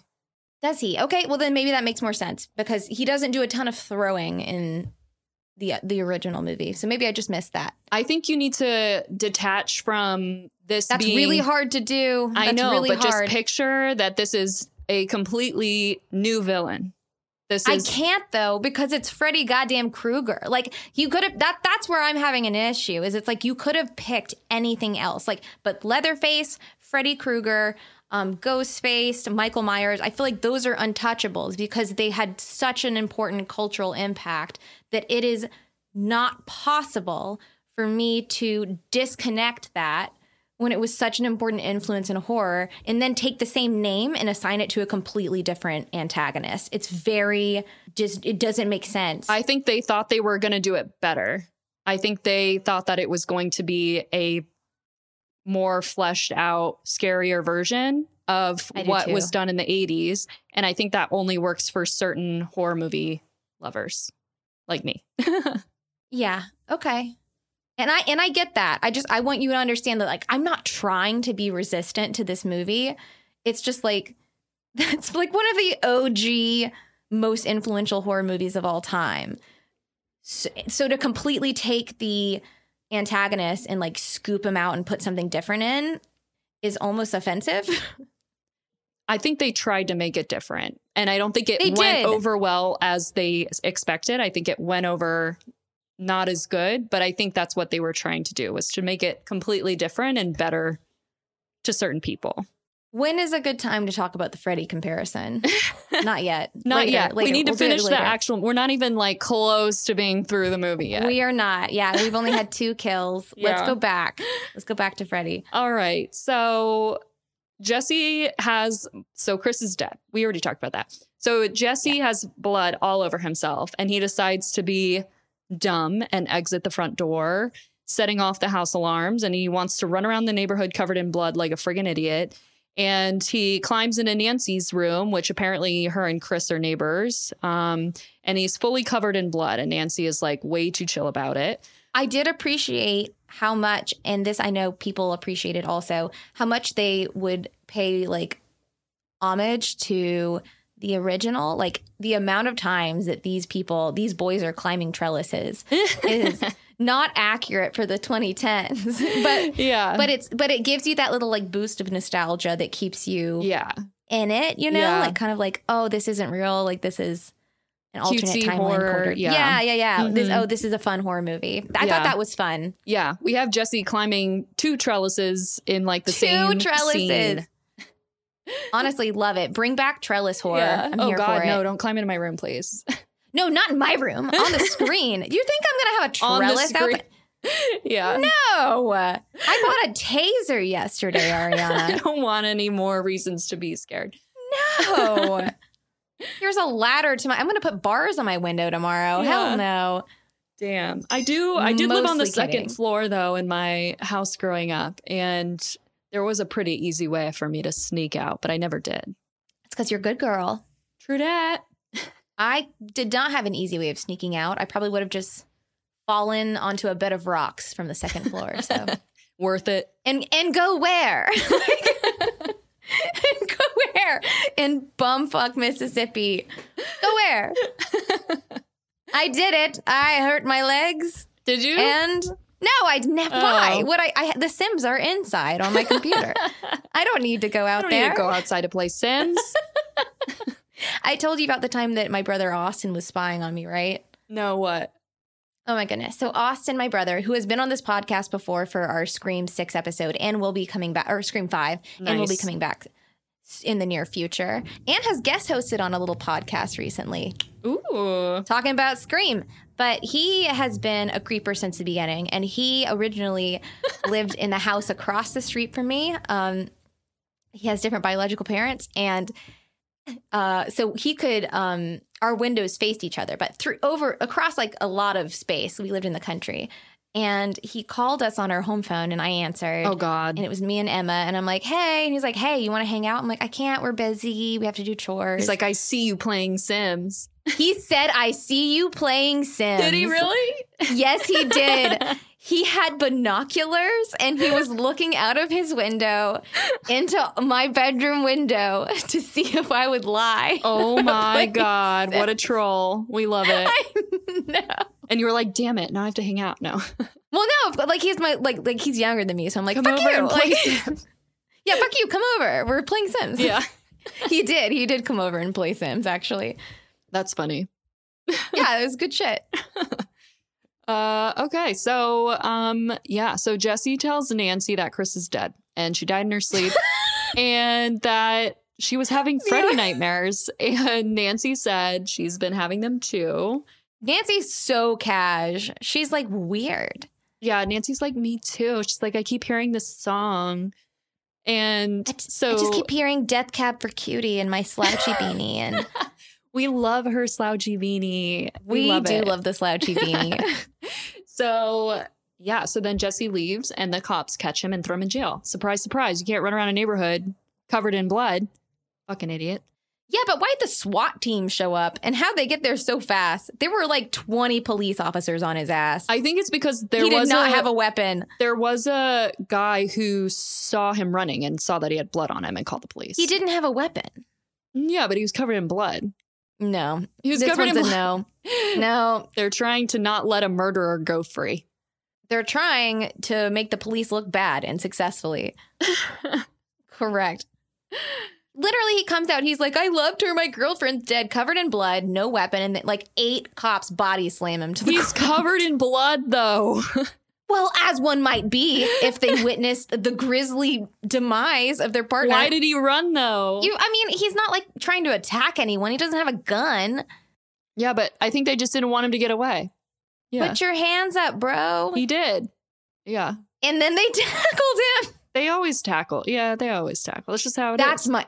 That's my point, Ariana. Yeah. That's my point. Yeah. That's my point. They just don't want him to get away. He yeah, if this was the nineteen eighties someone. version, they would have been like, oh, how you doing, bud? Yeah, that's so true. You need me to call someone for you? twenty ten, they're like, body slam, yeah. Taser, just in case. Fucking taser him as he's already cuffed. Yeah, why not? Just yeah. as a, you know, it's to fine. Be safe. um. So, yeah, so Jesse's in jail and he's trying to stay awake and he... falls asleep and Freddy That's guts so his ass. Can you imagine being in jail and being hunted by Freddy Krueger? Oh, yeah. I mean, his death is probably the worst. And but you kind of feel like he a little bit deserves it because he's kind of been an ass the whole time. Yeah, he's been gaslighting everybody yeah. this entire movie. He's so unlikable. Yeah, he's definitely an unlikable character, but it's, you know, he's going to get like the worst death. And he does. Like you can tell like well, Freddy's doing like torture-y shit to him. I yeah, I did. I so I did rank the deaths as per usual. Yeah. Um, I think that the Dean throat slit was better. I love the throat slit. That's my favorite shit. Mm-hmm. I thought the throat slit at the beginning was the best kill of the entire movie. Yeah. Oh wait, no, I have a better one. I like I what? like one better. No, I won't tell you because it ruins the movie. Okay. Because yeah, Jesse gets like chest punched, like punched yeah. from the back, punched from the behind. Front. Yeah. Yeah. I agree. I think the throat slit is like my number one. And then my number two, I'll tell you once we get there. I already know what it is. Yeah, I know you do. All right. So back to Nancy and Quentin. So they're trying to do an investigation into how everyone's connected. And they discover a photo of all the kids in preschool together. And they ask Nancy's mom about it. And she finally confesses that there was a gardener at this preschool that they all attended. And his name was Freddy Krueger. And he had allegedly been molesting the kids and Ew. That the parents decided to hide this and lie to them to keep them from remembering this terrible thing that happened to them. And that's so awful and not healthy and bad and a problem. I know. And Quentin's dad is a literal like school counselor. What the fuck? And he's like, let's just never talk about this again. The fact that you were molested by the gardener when you were four. You're literally at an age where you are learning. You are learning your alphabet. You're learning your numbers. You are creating memories. how are you not remembering these things? You know what I mean? Like, they must have all been hypnotized. Well, yeah, because, like, the fact that all of them repressed it and nothing triggered it yeah. this entire time, I don't find plausible. Right. But also, just, like, from a plot point, I fucking hate that they made him a child molester. You understand that's not how he was in the original, right? No, I understand, but I like it better. That's weird, Ariana. No, I feel like it needs to have, he needs to have a reason. He was I just, like, you. a child you. murderer, right? Like, he didn't really... Yeah.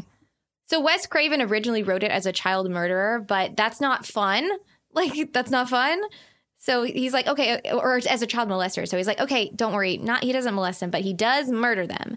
That way we can have the little girls doing the double dutch. Yeah. And singing the, the Freddy Krueger song. Perfect. Uh, I I don't like I don't like it. I don't like child molestation. It feels like it's more realistic for the amount of anger that these parents have coming after this guy, because obviously we haven't gotten there yet and we keep skipping we keep skipping around, but there is a part where these parents come and are angry at him for doing these things to their kids, and they basically mob mentality kill him. And I feel like there has to be a really good reason for that. And I think the idea that, like, this guy is killing children and somehow evades going to jail for that, such that we need to take this into our own hands and kill him, that to me seems a lot less realistic than this scenario. That seems less realistic? Yeah. You think a child, someone who's suspected for murdering many, many children is going to somehow evade jail, prison, and then he goes and, like, twenty parents kill him? They explain it. They do explain it. To give credit to your movie, to the remake, they do explain that he had, like, um, it was like a legal slip. It was it was like they didn't read him his Miranda rights or something like that. And so the trial couldn't be enforced. That they, is They do very, insane. They very briefly are like, here we go. Let me just patch that one. And I accepted it. I'm like, okay, cool. That makes sense because that, that really happens. That seems crazy. Yeah. The amount of anger it takes to kill this random guy who has no... like suspicion, like they're trying to keep their kids from having to go on the stand, which is what they verbally, you know, they say that at some point. They're that's like, sad. We don't want to have to have our kids relive this. So we're going to just put Brianna, an end to this. That's so sad. That's the whole point, Kate, is that there needs to be like a realistic backstory. And I find this to be a very realistic backstory for Freddy Krueger. I think it's depressing as hell. It's not about whether you feel like it's depressing. It's realistic. I guess, but I don't like reality, I guess. That's one of, I think that's it. Like, one of the things I like about horror is it's not real. So whenever you bring in real trauma, I hate it. Yeah. Because it's not, because it's not real. Like you, like, yes, child molestation happens, but not like this, not by like a burnt man with knives for hands. You know what I mean? Like it's, you can't treat it seriously and have it be Freddy Krueger. Well, when he molested them, he was just their gardener. So there, there's a quote that I want to bring up, and I'm not going to go. I'm not. I'm not going to go hard into Freddy Krueger and his character assassination right now. It's coming. Um, but I, one thing I do want to say, there's a direct quote from the director of the remake, Bayer, and he said that overall he wanted to create, as we've said, a film in a darker world that makes the audience ask, what makes a monster? Is it a monster because of its physical appearance, someone with a scarred face and a clawed glove, or is it a monster because of something deeper within the man himself?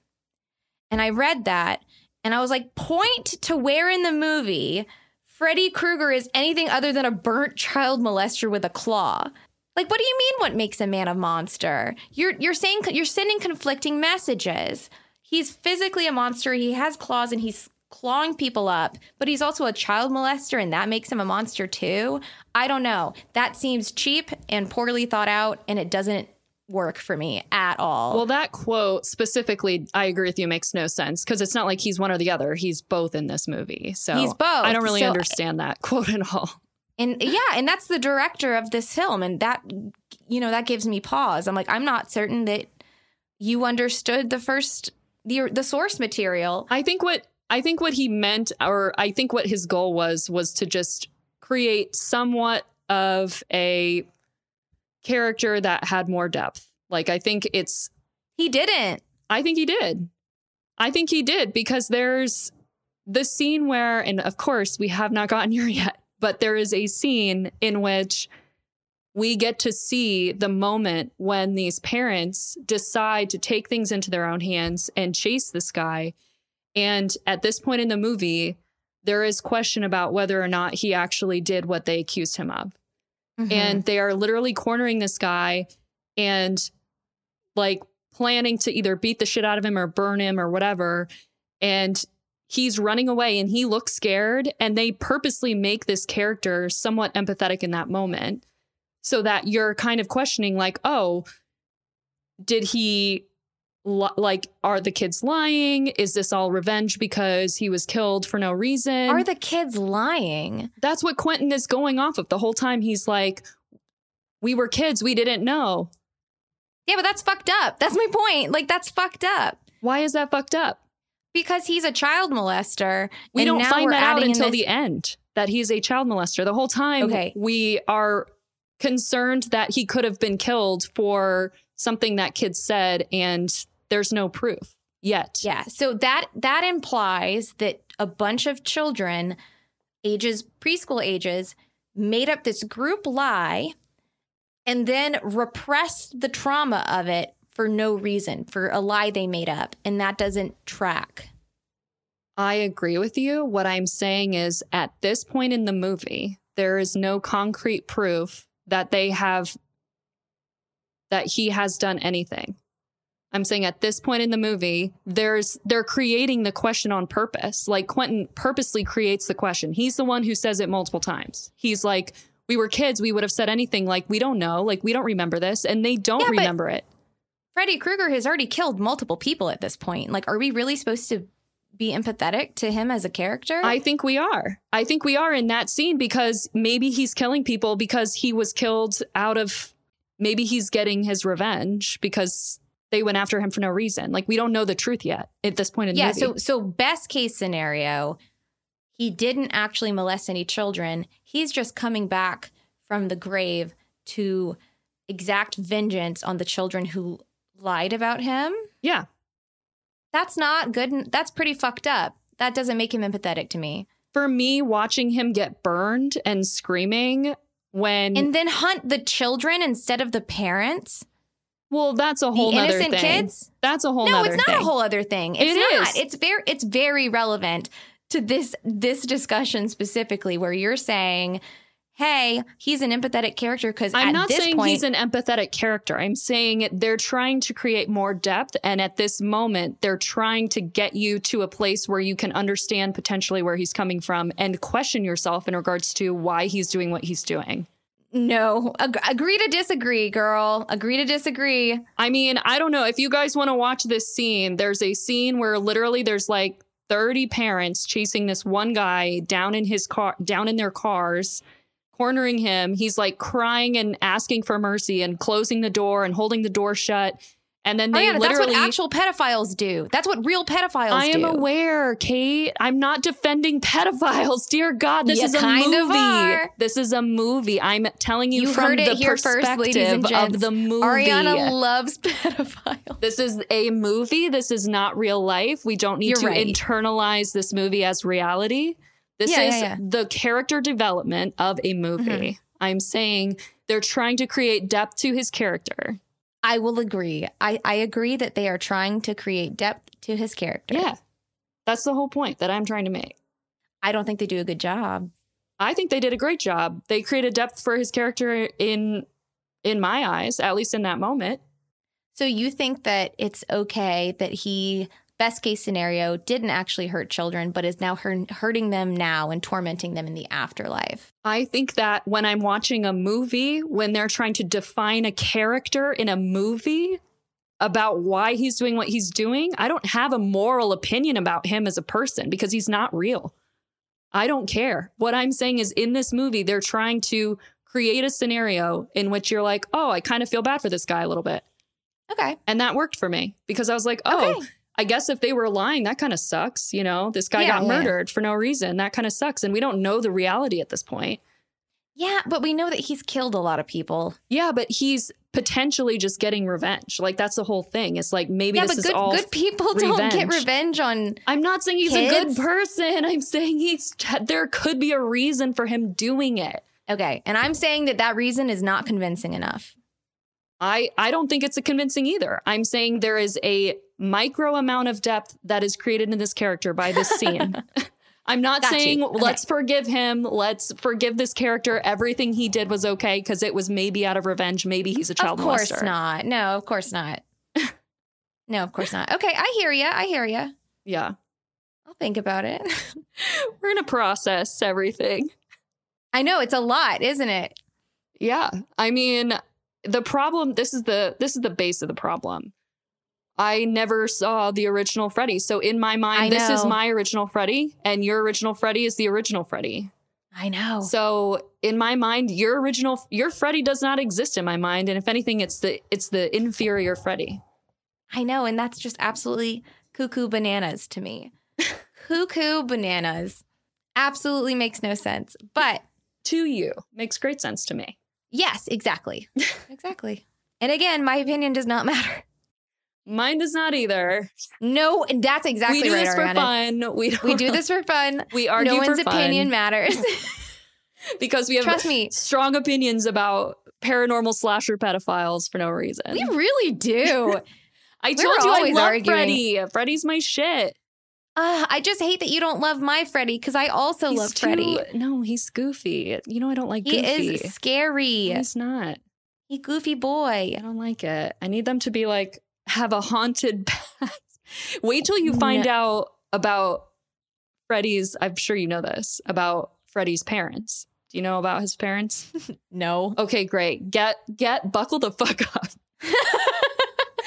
because you're about to lose it. It's gonna be ridiculous. Freddy's parents? Who fucking cares? Uh, Tell me. I care though. I want to. I care I because know. This is what I need. I need there to be like a very deep.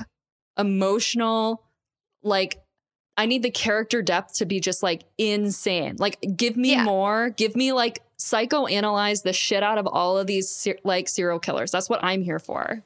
Like, yeah, I yeah. want to know why you kill all these people. I don't want you to just kill people and make little jokey things and run around with little long arms and scratch shit and jump out from behind trees. Like, I'm not. I don't. I'm bored. You know. Oh my God, I so want that. That means that I am safe because probably you don't exist. I'm, I, it's just our Venn diagram. We're just like on yeah. the opposite ends. You're right. Yeah. Wah, wah. Anyway, back to this movie. Ariana, do you have the sneaking suspicion that everyone chose this movie to make us fight? Yeah. Yes, yes, yes. Fully. That's my suspicion. They're like, they're too powerful together. We must drive them we apart. Must drive but how? them apart. Freddy Krueger. Freddy Krueger is the answer. Freddy Krueger. He is the key. Damn it. Uh, nice try, bitches. They fucking, That's my ride or die over there. They fucking got us. Yeah. Yeah. No, they did not get us because guess who I love more? You versus Freddy Krueger. It's you. I do love you more than I love Freddy. I will admit that. Oh, that's nice. We're like, even though you're dead wrong, even though you're so wrong. We love Freddy, though.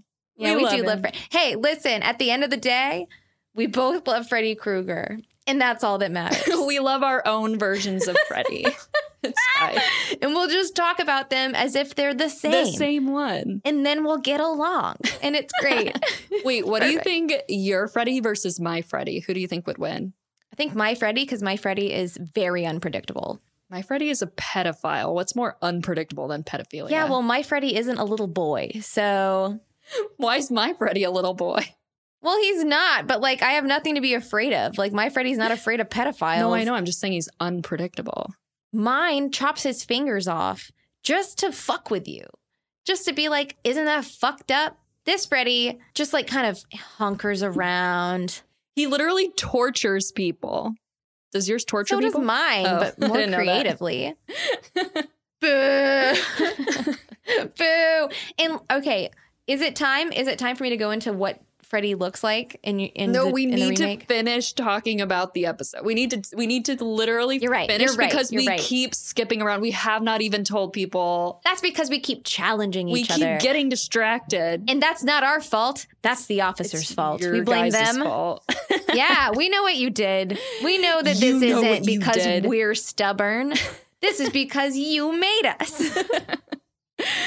We're not to blame. Oh, man. You're right. We need to focus. This is so funny. I never really realized that it would be like this dichotomous.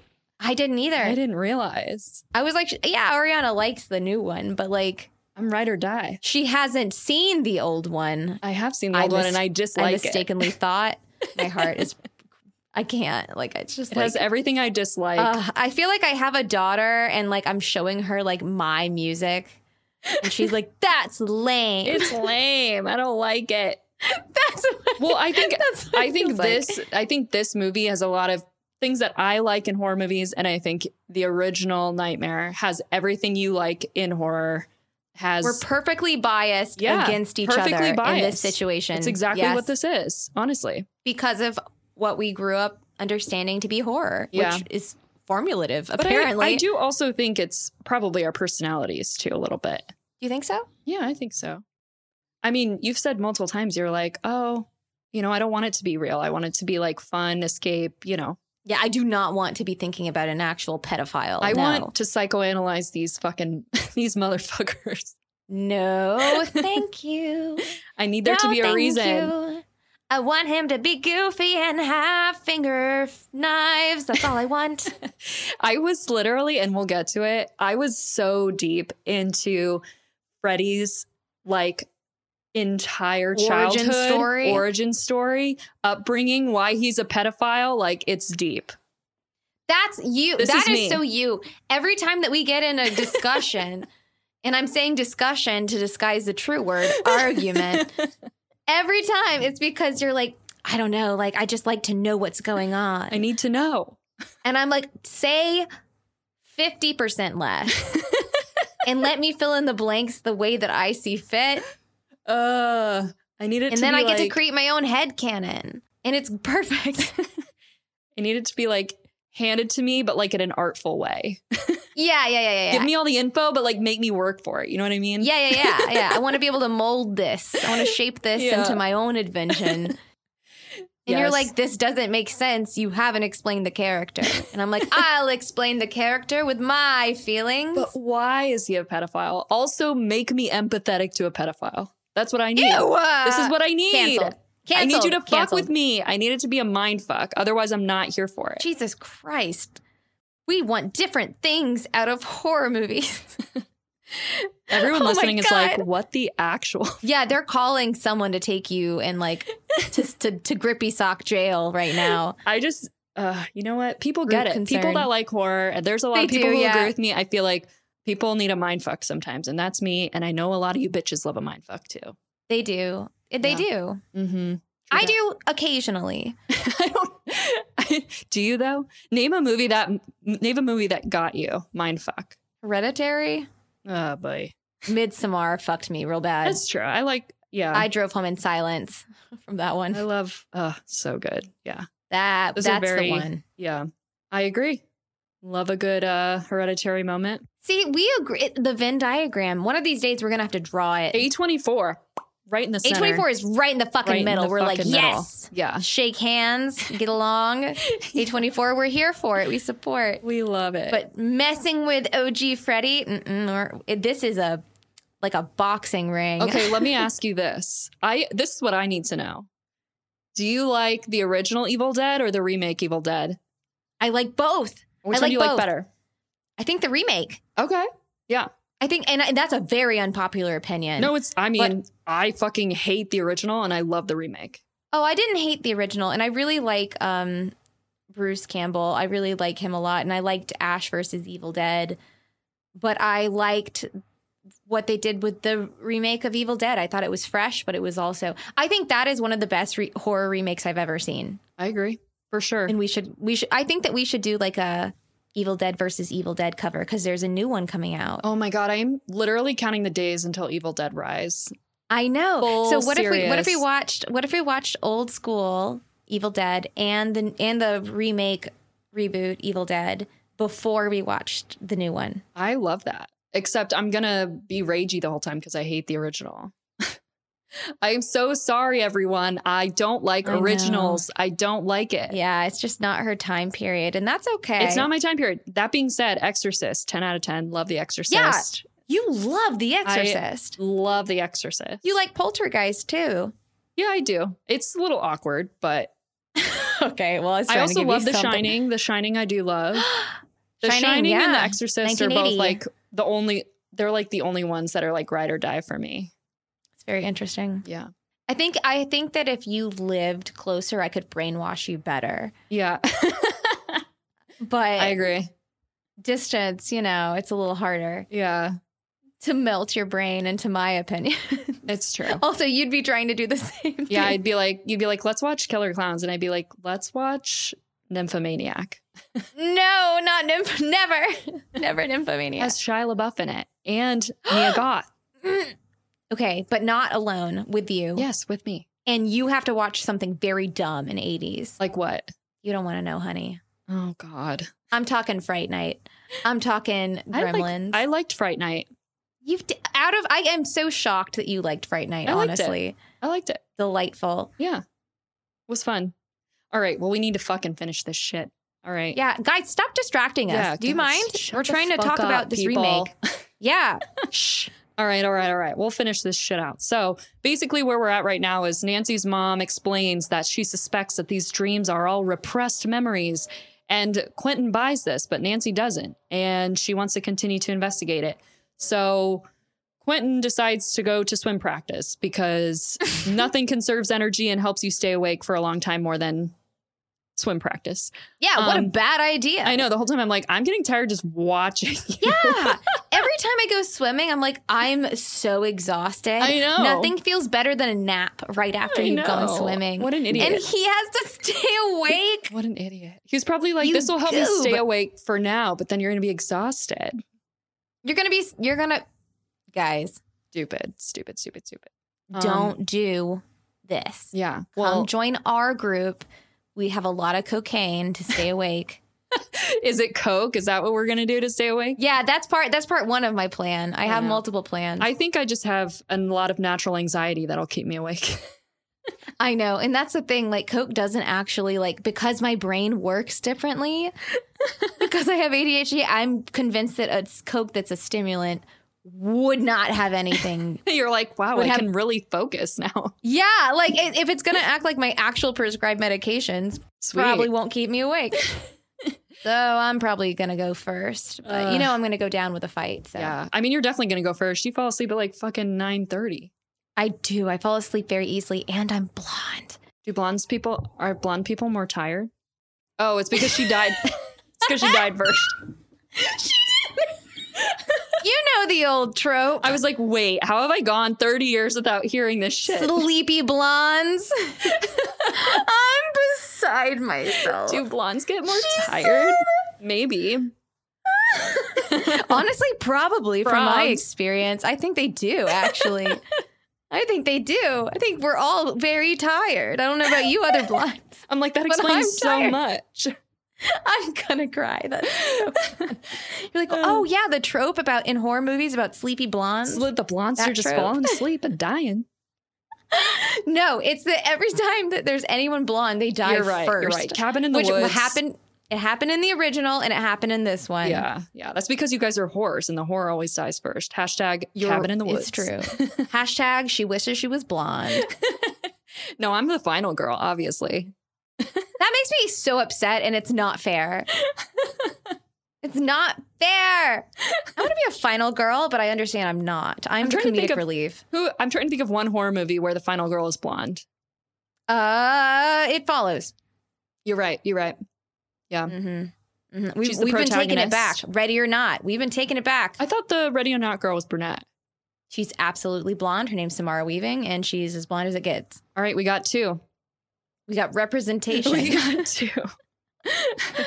Anyway, Love back that. Okay. to Freddy. Again, we keep getting fucking distracted. Okay.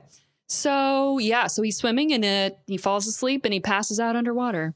And while he's passed out, he has a dream where he gets to see what happened to Freddy. So this is what we were talking about. So he sees his dad, Nancy's mom, and a bunch of other kids' families chasing Freddy down in their cars and cornering him in a boiler room. And these parents had just figured out that Freddy had been molesting their kids, so they're pissed. And Nancy's mom wants them to just call the cops, but Quentin's dad is reluctant to put their kids through testifying and reliving their experiences, which, again, I mean, you only have to testify if he pleads not guilty, so you don't even always have to testify. Um, yeah, also, um, repress it is not the best advice he's like, to give to a child. Yeah, he's a fucking counselor, and he's like, why don't we just repress all of this shit? Why don't we pretend nothing ever happened? It's fine, don't worry about it. They're making mm-hmm. new memories every day, but it's fine. They'll yeah, forget about yeah. it. Let's, you want to you want to go get ice cream? Like, I don't know about you, but I remember, like, who my best friend was when yes. I was, like, four or five years old. Like, you don't forget that shit. I remember all sorts of things from whenever yeah. I was, like, I, I remember being in the first house I ever lived in, and I was in that house from ages like one through four. Yeah, exactly. Same. And I have strong memories. Strong memories. Exactly. So I feel like, but I do, I, I didn't undergo severe, severe trauma at that age. I guess that's true. I me. mean, they're betting on the fact that it's like severe trauma and they're young. It just and- seems like an oversimplification of uh, group trauma. Yeah. It just seems like a plot device and not I thoughtful. Agree. I mean, unless they like somehow dropped in there that they were hypnotized or something. But even then, I yeah, would have been they, like, they would have, eh. they would if if they said that they were had a group like hypnosis session when they were like six, I would be like, sure, fully forgiven, yeah. because that's not real. And that's kind of where I keep going back to is it's very difficult to make a realistic movie about a guy who got his face burnt off and has claws for hands. There's reasons for all of it, though. There isn't. Wait. I mean, yeah, there there are, but like, there's do reasons you for all of it. Them? Yes, okay. I accept all of it as long as there's a reason. Okay. I'm here for it. Okay, as long as it doesn't matter if it's good, it's great. It's, it's got to be a reason. Yes, okay, good. Just tell me the reason, and I'll buy it. Okay, for sure, for sure, for sure. so, so Quentin's dad throws a burning can of lighter fluid through the window, and he burns down the building with Freddy in it. So now we learn how Freddy became burned, and that it was kind of the parents' issue. Their fault, kind of why he's going after all these kids at the end. So, and that happened in the original too, but like in the original, he was like two, he was an almost convicted child murderer, mass child murderer in the neighborhood, but he got off on like a, and maybe that's where I'm getting confused. That's not a thing. You don't get off because they didn't read you your Miranda rights if you're fucking taken in, arrested for murder of children, multiple murders of children. You don't get off, but it does kind of start the process over. So how is he out of jail if he is a almost convicted child murderer? Right, because the charges had to be dropped because of a um, a misuse of the justice system. They did not go through the proper steps, and so they have to start back over again. It feels, though, like there wouldn't be a scenario where someone who is almost convicted of multiple murders of a child would be able to go free on a technicality. Like, I understand that there are these mm-hmm. things that happen, but I feel like there are ways around that. And also, this guy did not, I mean, I just have so many questions. Like, that just doesn't make sense to me. Yeah, I think that back in the eighties, the argument was... Oh, maybe the eighties. You're right. Things were fucked back then. I don't know. Things were really fucked back then. Like, they did not have D N A evidence. They did not have yeah. near the amount of evidence that we have now. So it would make more sense than today to say, oh, there was a mistrial. There was a mishandling of evidence. Something, something that could have affected the outcome of this trial. So therefore, we have to start over. Therefore, you are not actively under arrest.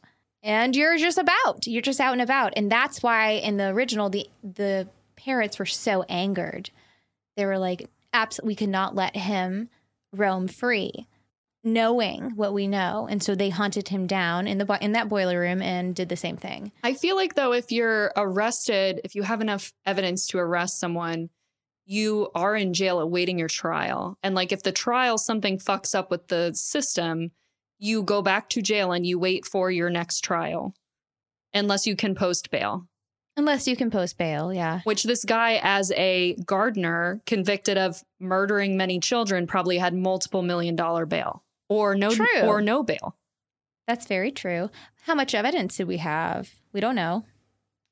I mean, it just feels like there's not a scenario in which this guy would be completely free. I mean, in today's society, not, I mean, I don't know what shit about the eighties and how it's different, but it just feels like he would not be convicted and in prison, but he would still be in jail awaiting his trial. I don't know. That's just what I... We would, we would hope so. Okay. We would really hope so. I don't know. I, I, like the justice system, I don't know, man. Crazy. Um, yeah. So let's talk about the movie, I guess. Um, so yeah, back to the movie. Um, so Nancy and Quentin, they reconvene and they discuss what they learned, and they are starting to have these sporadic micro naps, and they I can't start the to dream nap. and hallucinate because they wanted a reason to show creepy shit while they're awake still. Um, yeah. So they decide that what's best is to make their way to the preschool to see what they can learn. And on the way, Quentin tries to stop at a pharmacy to get more Adderall because yeah. that's what he's been using to stay awake. And while in the pharmacy, Nancy is attacked by Freddy and she's cut deeply on her arm. But during this dream, she's able to tear off a piece of his sweater and bring it back to the real world. Um, mm. But because she's bleeding really bad from her arm, they decide to go to the hospital. And the doctor there attempts to give Nancy a sedative and she freaks out because she doesn't want to go to sleep and she leaves the hospital. Meanwhile, Quentin is literally stealing Epi from a non-locked crash cart that's randomly in the hallway. I can't even handle that. That part got scene. me. I was like, this is not realistic. I wrote down. So yeah, he steals some random medications from a random nurse cart that he comes across in the hospital. And he's like, and he has no idea what it is. He says, I don't know, but it's better than nothing. No, he says it's adrenaline. Does he say it's adrenaline? Yeah. At one point, she was like, you don't know what it is. No, and she goes, you I don't know how it. it's going to affect you. Because she goes, what is it? And he goes, it's adrenaline. She goes, well, you don't know. Wasn't it a tablet? No, it wasn't an I M injection. Oh, oh, I missed that. Okay. Oh, I just saw him stealing from the crash cart. And I wrote down, enjoy your clindamycin. Oh, no, he stole a, like a vial of Epi that they was just in a box. A vial of Epi, just like. Well, that's the thing. It's like. These crash carts have controlled drugs in them. Like they have locks. Yeah. And they have locks and they have not only that, but they, I mean, at least in our hospital, our crash carts have like tape over them so that you can know whether or not you've gotten yeah. into them and used stuff so that people know when they have to restock. So like, yeah, exactly. What is this scenario where there's a crash cart that's unattended in a hallway? And you can just swipe something from and it. And he just like so casually just steals a body, a bottle of epinephrine. Which also, don't just inject yourself with epinephrine. Also, an I M injection of Epi does not work immediately.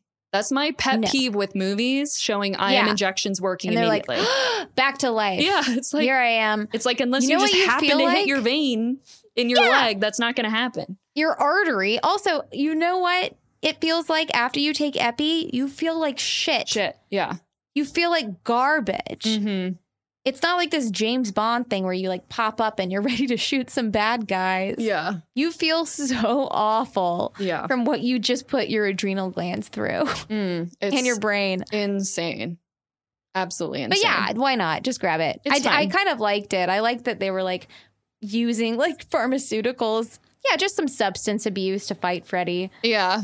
For real. I'm like, I'm I'm okay with it. I mean, when I first saw it, I didn't have a medical degree. So I was like, okay, sure. All right. Yeah, now I'm a little more like, we probably shouldn't be, yeah. you know, well, showing people yeah. how to abuse drugs. It's like, sure, abuse epinephrine. You know, there's other things in there Epin- that are more fun, but okay. yeah, grab the Epi. You got it. Yeah, stupid. Well, what I was saying was like uh, um, in human medicine, this is something I learned from Will. In human medicine, they have like everything pre-drawn up because doses are given like per human. Not like yeah, mm-hmm. a, like you have to calculate like yeah for a Chihuahua, calculate for a Great Dane. It's like you pull out the fucking syringe of dextrose and you slam it. Also, they don't get hypotension like animals do from dextrose. You can just God, slam that really? shit in. Yeah. We have to be so careful. You have to literally dilute it and give it like, like slow titrate as fuck it. to animals or else they get like ref- reflex hypotension. But in people, that doesn't matter. You just like pull out dextrose and slam it. I'm like, Jesus fucking Christ. Hey, guys, go tip your vet tech, by the way. tip your- Give them a tip because they don't get to do that. They have to They got to calculate it for your Yorkie, for your Great Dane, for your horse. It takes so much longer. Like fucking C P R on animals takes fucking forever. It's so, we have like a thing on the wall that just like is like thirty-five kegs, forty kegs. And it's just like mm-hmm. literally you just look down the row so that you're like, oh, give low dose epi, high dose epi. Because it's like nothing's prom- like, nothing's drawn up in advance. No, of course not. But then he just like pulls out the entire vial, which I'm like, where did you get your syringe? Also, that was my question. Like he just like had a syringe with him and then he had a second syringe for her. As a relief vet, I am constantly like, where are the syringes? Yeah, that's like number one. We need to know. Panic number one. Yeah. How do I draw this medication up? Yeah, for real. But anyway, that was a stupid scene. So that one got me. Mm-hmm. Yeah. So, yeah, they're on their way to the preschool and they crash their car in a cornfield, which Kate I forgot. Didn't see. I forgot. Yeah. And yeah, so they walk the rest of the way and they find themselves in the preschool. And once they're inside, they go to the basement where Freddie used to live and the alleged abuse happened. And so yeah. at this point, Nancy finds pictures of her that Freddie took when he was abusing her. And they all realize that Awful. They were telling the truth about the abuse. Yeah, it's it's like child pornography, I think, is what they're alluding the to. The implication. Yeah, it's horrible. It's horrible, especially when you grew up with Freddie as like this like goofy serial killer of no one in particular. You know what I mean? I like, could it see how like, that would be devastating for you. Yeah, yeah, it's upsetting. It's like he was just like a, a quote unquote child murderer. It was like the beginning of the slasher he age. He only murdered ch- children. It's yeah, fine. Well, it was just like, oh, he's scary. Oh, because he kills children. But you don't see the children that he killed, right? Like it's just like. It's different. It's like an urban legend, sure. more or less. Okay. And. And then he is played very goofily and like kind of like, but it is scary, but very camp. Yeah. Um, and it and it it, it works because you didn't see the victims of his Have abuse. To see the people looking at pictures of themselves. Yeah. Yeah. Like the original one is literally just like, he's a bad guy. He's a villain. Think, you know, Michael Myers. And you're like, got it. Nebulous. He's the bad guy. Yeah. Yeah. Yeah. Very nebulous. And this one's like, you're Rooney Mara looking at photos from her abuser of her being abused as a four-year-old. Like, I don't need that in my horror movie. That was movie. a hard... That's, yeah, that was devastating, but I really did like that scene because it was really hard to watch and very emotional and depressing, that's and I not, liked it. It's like my Freddy wouldn't do that. You're like, like not my Freddy. Well, he wouldn't because, like, and if you've seen, like, the first movie is like that, but the, the sequels to the original franchise, of which there are seven, are, like, increasingly goofy and, like, camp and, yeah. like... like self-aware. Yeah. So for them to make this, for someone who is outside of that franchise to take the rights to Freddy and make him an absolute monster. Fair. I really had a problem with it. That's very fair. No, I hear you. I could see how that would be like really horrifying. Horrifying. To watch. Yeah. Yeah. Because now it's like, oh, I can't enjoy my silly goofy chop his fingers off Freddy. Oh, yeah, I you could know? see that. Yeah, for sure. And this was a really hard scene to watch. And it's like, it's really fucking sad. And they do like a lot of implication, but they have to show you some of like what they're talking about. And you see little kids and they're looking sad and it's fucked up. But yeah, it's really fucked up. You know, I, I do think a big part of why I like this is because I didn't I never knew the other Freddy personally. Yeah. Yeah. Otherwise, it definitely would have bothered me, too. I get that. It. I took that very personally. Yeah. I was like, how dare you? Yeah. How dare you? He would never. He's just a murderer. He's not a bad guy. It must be just a completely different, like meant to be just completely different, I think. It is. And yeah. and, and they tried to. It's just I cannot because Freddy Krueger is such an iconic Fair. character in yeah. horror. So it's like. You're just going to change it? Okay. Okay. Let me ask you this.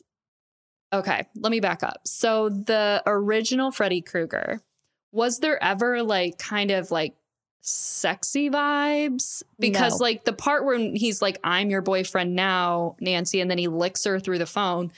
Like I saw that scene after having seen this, the yeah, remake. Yeah. And I was like, oh, like, I guess maybe he's supposed to also be kind of like, creepy and sexualizing of them. He's trying to torment Nancy, but he's not trying to have sex with Nancy, which in this movie he is. Yeah. Mm-hmm. He's like very sexually, it's like he's coming after yeah. a child that he couldn't get to enough when she was a child. And that's fucking disgusting and horrifying. Yeah. Versus in the movie, it's like she thinks she's talking to her boyfriend, but it's she's dreaming. And so he's fucking with her. Ah, uh, okay. See, I honestly didn't know that even the original, like until preparing for this podcast, I didn't even know that in the original, he wasn't a pedophile. Yeah, yeah, yeah. He was not. He was just a murderer. Like, just because I felt like there was like whispers of like sexualizing in the original. And I just assumed that was just like a not as ham-handed version of what I saw. Well, Wes Craven originally in the script had him as a child right. pedophile. Yeah. But then ultimately did change it because Changed he's it. like, that's not the tone that I want. Sure. Too, too heavy. Yeah. Too heavy. And that's why Wes Craven had a big problem with this one. Yeah.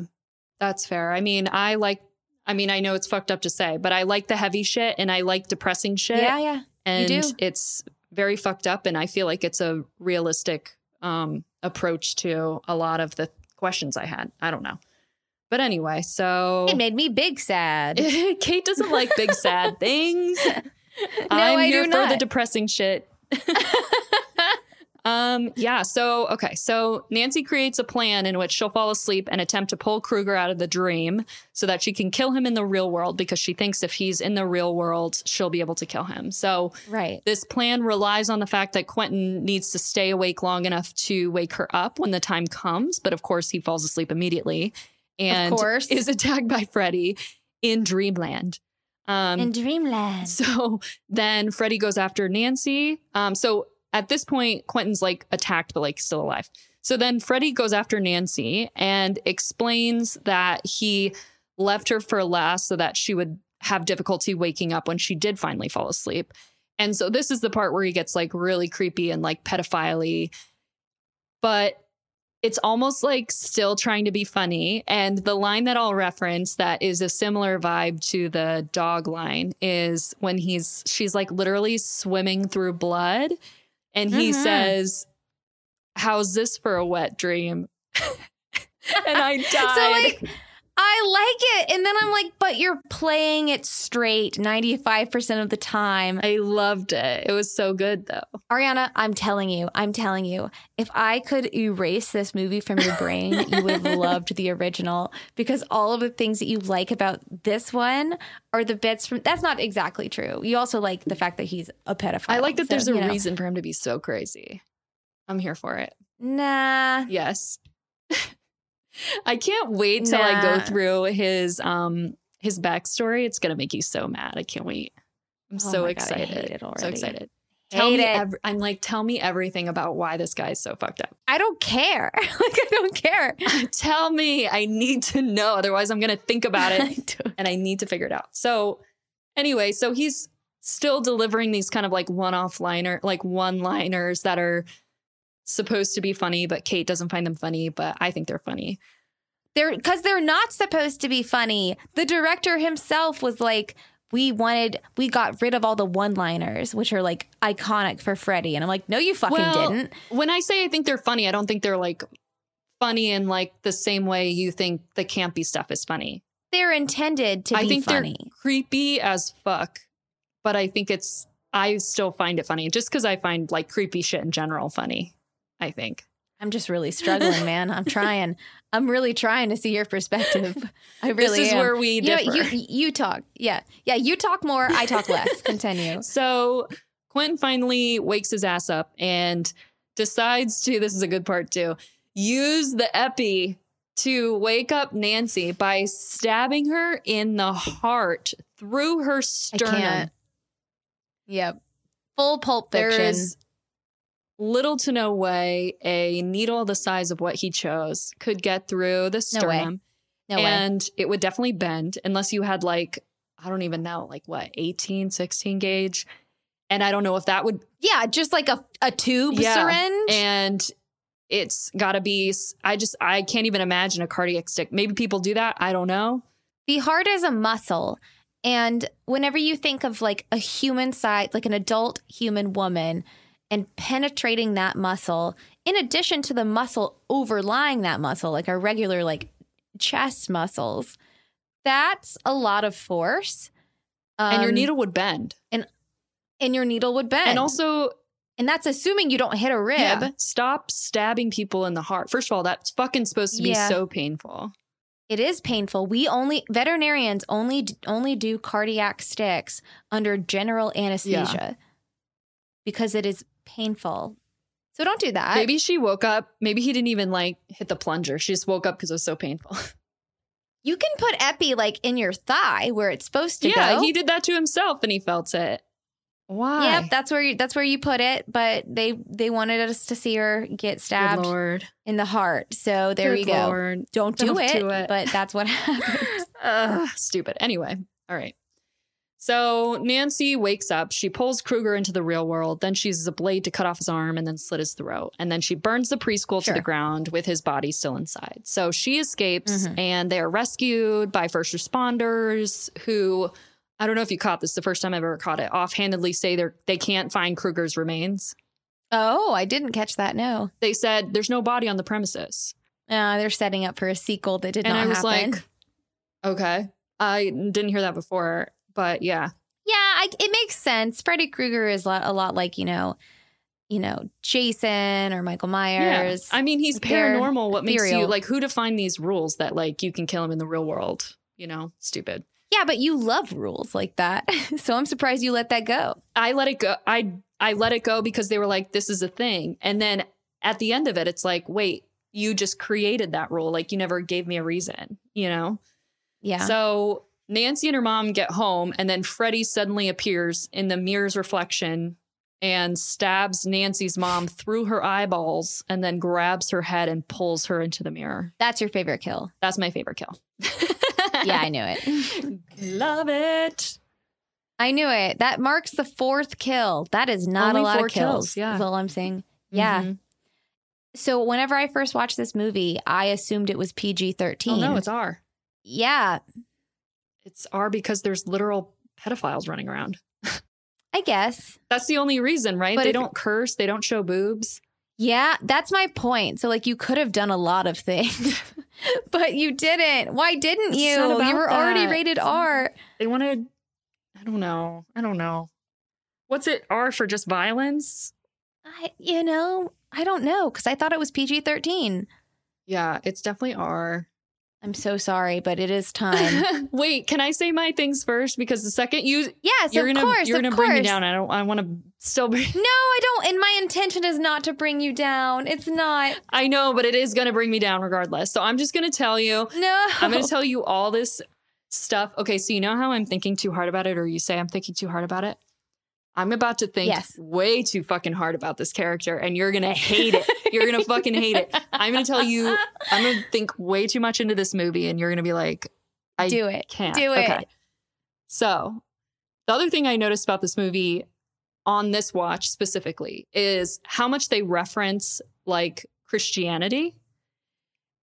And what? I was like, this is weird because I don't know if it's just because like we're in twenty twenty-three and like people are trying to be like more secular in movies and like not mention things unless it's deliberate. But yeah, because it can be divisive. Right. Yeah. So, for example, I kind of made a list. So in the one, two, three, Freddy's coming for you. They literally mentioned grabbing a crucifix, which I'm like, that's weird. Seems very specific. And then they reference Quentin with his cross necklace twice. Once when the we library, do, she yeah. literally asked him about it. She's like, oh, I didn't think you were religious. And then he gives her his necklace before she falls asleep to like protect her. And I'm like, this mm-hmm. is weird. It could have not existed in this movie and it would have been exactly yeah. the same. There's no reason.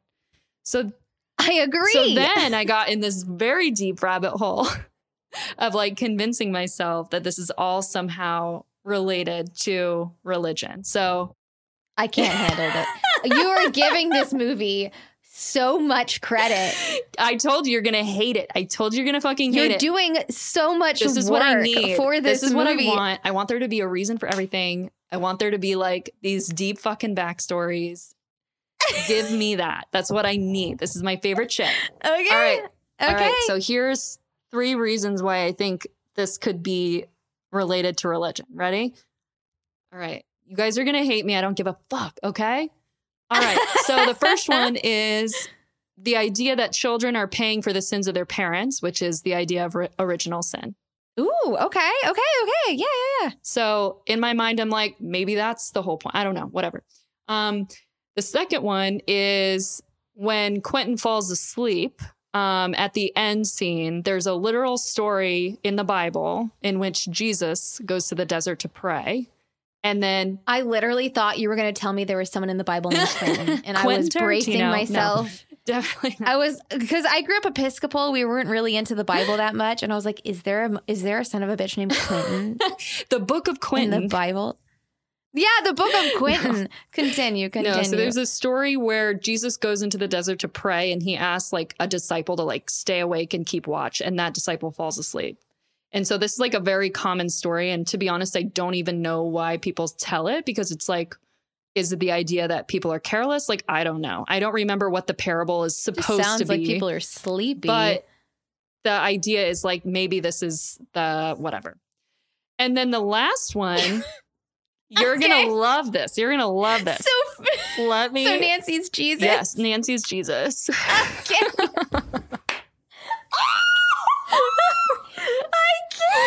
I warned oh you. God. I warned you. This is what I need. I need it to all be related. Uh-huh, uh-huh, uh-huh. Tell me why Nancy is... Okay. Um, so now you get to find out about Freddy's mom and his origin story. You excited? All right. So this is in this is in your your Freddy. This is your Freddy's version. So this is from yeah. O G, this is from the O G, O G Freddy Dream Warriors, which is the third one. Yes, it is. Have you seen yes, it? Yes, yes. I haven't, but I'm impressed you did yes. your research. Um, so they explain that Freddy, how he became, how he was born, was that his mom was a nun who worked in an insane asylum. And she was accidentally locked in a cell with a bunch of inmates uh-huh. over a holiday weekend, and no one found her for multiple days. Yeah. And she was sure. raped by many, many criminally insane inmates. What the fuck, Ariana? I don't want that. And so he is referred to as the son of one thousand maniacs. That's awful. And also, that's literally the term that they use. That's terrible, and it makes it sound like if you're the product of rape that you're a rapist, and I, I hate mean, that. He is, though, but yeah. He, yeah, I oh, trust me, I know. They make it very clear in this movie as he caresses Nancy with his claw fingers. Fucking disgusting, Anyway, by the, the point way. of me telling you this was that... to make me angry. Well, not only that, but also because... the idea is that he's like the Antichrist because he has many, many fathers potentially, or he could have many fathers. And Jesus does not That's have not a father. Good enough reason to make an Antichrist. That's not good he enough. He is the antithesis of Jesus for that reason. So he's supposed to be like the no, Antichrist. No, try way harder than that. A nun got locked up with a bunch of inmates. Okay, this is from your you version. Joking? I did not create this. Okay, no, I did not claim the the sequels. Listen, uh-uh. Ah, no, no, no, no, no. This is no. your version. There's seven of those sequels. You think I'm defending all of them? No. This is your version. Kate's like, I want this Freddy in this movie only. I want Wes Craven's Freddy, which is how it was intended. That's what I want, and that's what I'm used to. He made the rest of the sequels. Oh, he did. That's true. Well, he's an idiot. I take everything back. I hate it. I hate him, and I hate, no, I, I'm joking. I don't hate Wes Craven, but that's dumb, and I'm going to stand by that. That's so dumb. This is what I need. This is, this is the favorite tidbit I that I hate. learned. This is my favorite stuff. I'm so sick of it being like, and then he was a product of rape, so he's a murderer. It's like, no. That's, that's not the not point, though. I think you're losing sight of, the What's point the is point? is that he is the Antichrist because he had the potential to have, like, many different fathers, and Jesus has no father. That's how he's the antithesis of Jesus. That's the point I'm trying to make. And this was created by Wes Craven, who was very religious, by the way.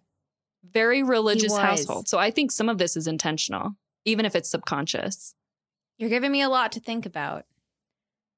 Um, Kate's like, no, I don't like this. Mm. I don't I don't like like I can't enjoy him in the campy way that he was intended in the first one when we give him a tragic backstory. And it's like, I didn't need that tragic backstory, but some people named Ariana did. We love it. Give me more tragic backstories. No, we hate it. No, give me just more, just like, and then. And then he cut his finger was, off and made he, a joke about yeah. it. And then he licked her through the phone. The end. Yes. The end. It's perfect. Yeah. ten out of ten. I don't know. I think we just have very different, like. Influences. Yeah. And also, I don't know. I just don't like I honestly, when I watch stuff like that, I'm like, OK, this is going to be really tough because we're going to have to. Well, first, we're going to have to rate it independently and then we're going to have to rank it. Yeah. Wait, do you want to tell me you want to tell me all your things? Yeah, I kind of do. So I wanted to talk a little bit about um, sleep deprivation first. Sweet. And kind of like the science of sleep deprivation and like if you can actually die from it. Long story short, it's it's very difficult to die from sleep deprivation because, like, your body's going to do what it needs to do. Take micro naps. Yeah, micro naps. Totally not made up. So the record, Ariana, guess what the record is for the longest that an individual has gone without sleep? Mm, six days. eleven days and twenty-five minutes. Wow. eleven nice. Days. So let's explain, like, kind of step by step what happened. So day one, um, If you're if you're awake for over twenty-four hours, you might as well have like taken four shots of tequila. You're essentially drunk.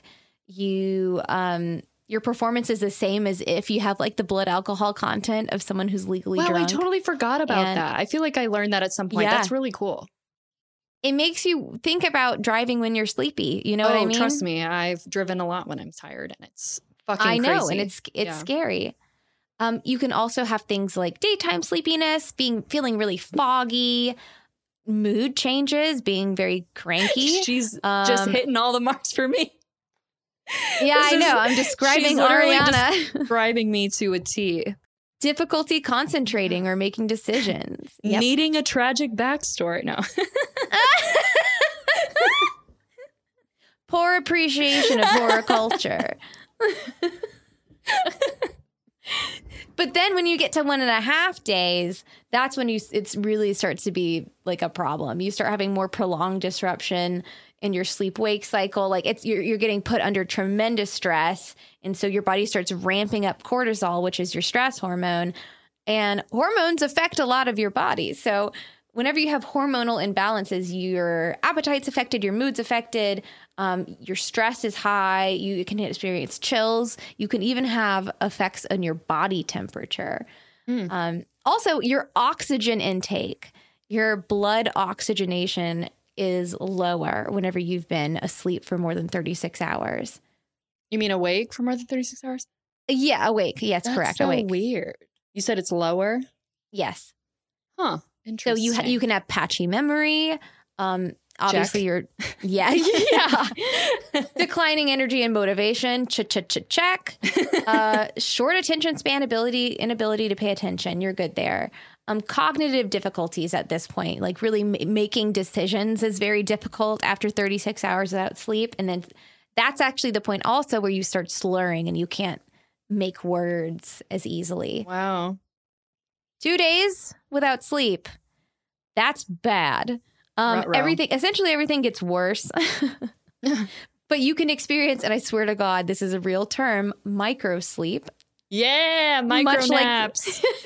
Like, like the fictitious micro naps in this remake. But a micro sleep is where you briefly lose conscious anywhere between a, a few seconds to half a minute. And it's your brain just like involuntarily powering down because you're just out of energy. Can I just say that I've experienced these a little bit where I'll fall asleep and start to dream while I'm blinking. That concerns me. Is that bad? Is that bad? I the answer is yes. Like you just do like a quick little like blink and you fell asleep and you're like, whoa, I was definitely sleeping during that blink. Are you taking micro naps?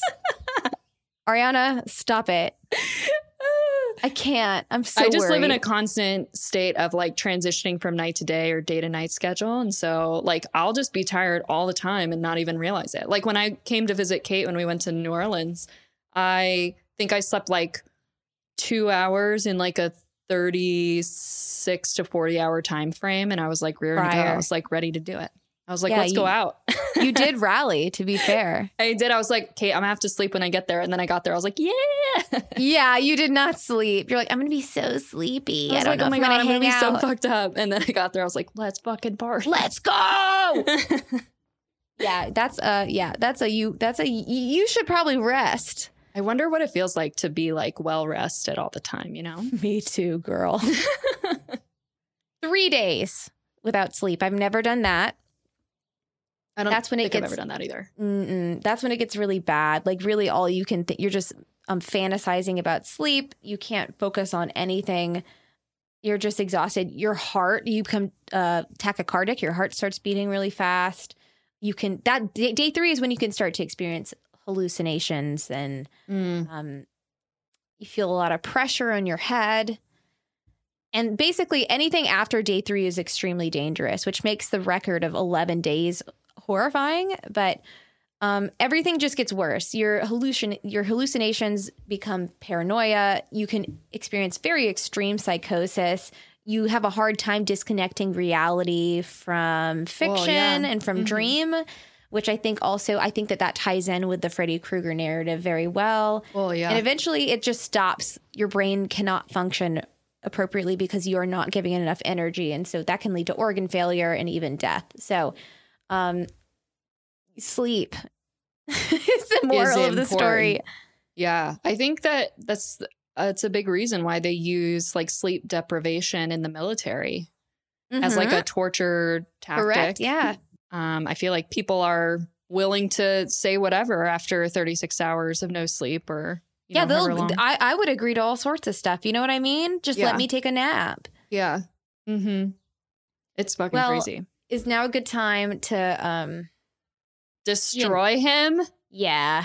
Ugh, yes, go ahead. I'm so sorry. All right, all right, all right, all right. All right, guys, I apologize if you're a big fan of the remake. But this is where I am standing on my soapbox and talking about the character assassination of Freddy Krueger. How dare you stand where he stood? I am livid. I am I like, honestly. So I, I broke it down into a couple of sections. His look, his voice, and his personality, all of which I hate in the remake. So his look, I don't even know what to say. I don't. I don't even know what to say. I will. I can say that the people who created Freddy's appearance in this movie, they wanted him. They wanted him to more accurately resemble a burn victim, which it's all about realism. Yeah, that's exactly exactly. There's a big push for realism in this time in horror.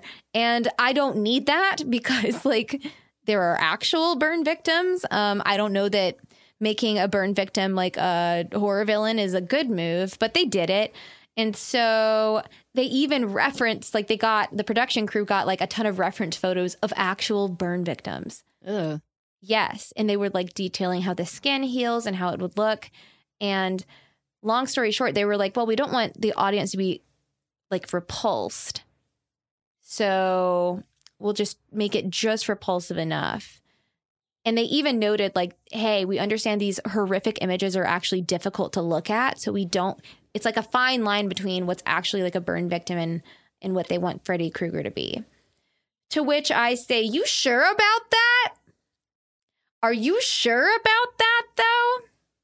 I'm not so sure you're sure about that because guess what, bitch? I pulled the receipts and you know what this movie did? They've released two new Freddy action figures. One of them is pre-burned. Whoa. And one of them is burned based on the new design. Damn. Tasteful. So all I'm saying is I'm calling bullshit on all of your like, well, you know, we didn't want to offend burn victims. We wanted him to look like a fuck you. Fuck you, and I see right through it. Literally all they did was take a what was already a burn victim. He didn't look realistically like a burn victim. That doesn't matter. It's the concept it matters of a, a lot. No, it matters none because they're trying to make him more real. Like that's all they tried to do is take a concept that was already created by Wes Craven and create a more realistic version of that. But that's the problem, because it only works when it's not a realistic version and when it's more of a dreamlike version. So watching them make a character that realistically looks like a burn victim, to me, feels fucking insensitive. Yeah. Especially whenever they make the little, like a, I'm sorry, we have a pre-burned and a post-burned Freddy Krueger. Yeah, that's kind of fucking weird. But I also understand that because he was a villain before he was burned, I think. So they're trying to do two different characters, I guess. I don't know. Sure. Yeah. Okay. Um, number two, his voice. Why is he so monotone in this movie? Because he's supposed to be scary. That's not scary. And also, he was so monotone. Like, I looked up, I'm like, how did this actor decide on this voice? And it's, his answer is, I just did the first voice I thought of. And then the production crew had to go back and change it to make it scarier. Yeah, just make it lower. That's probably why mm-hmm. it's all like fake. That's probably why it sounds weird.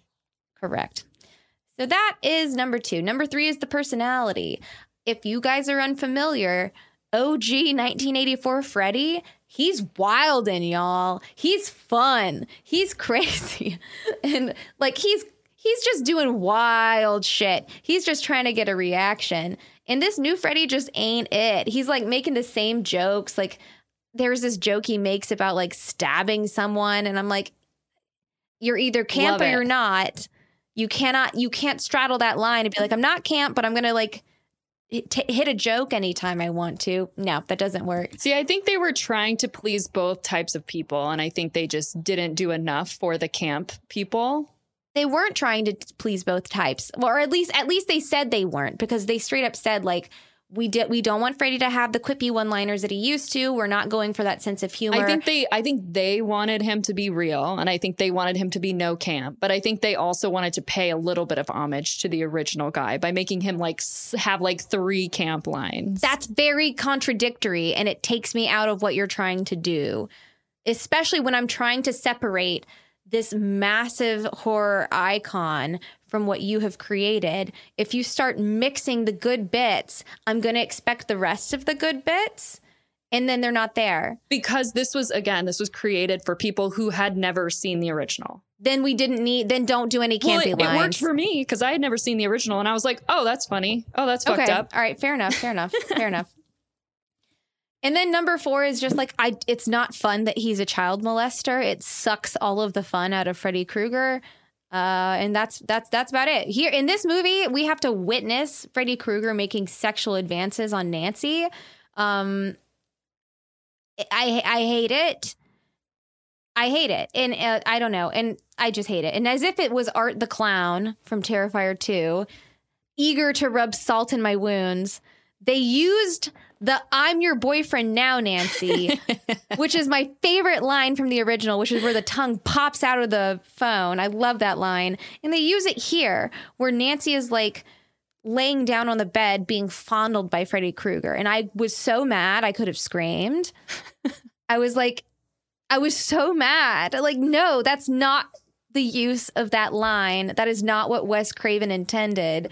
And you're just like adulterating it. And I hate that. It worked for me. I'm so glad. I think I think I watch horror movies because I want to get fucking scared and creeped out. Like, I want that to happen. I want to, it to surprise me in a bad way.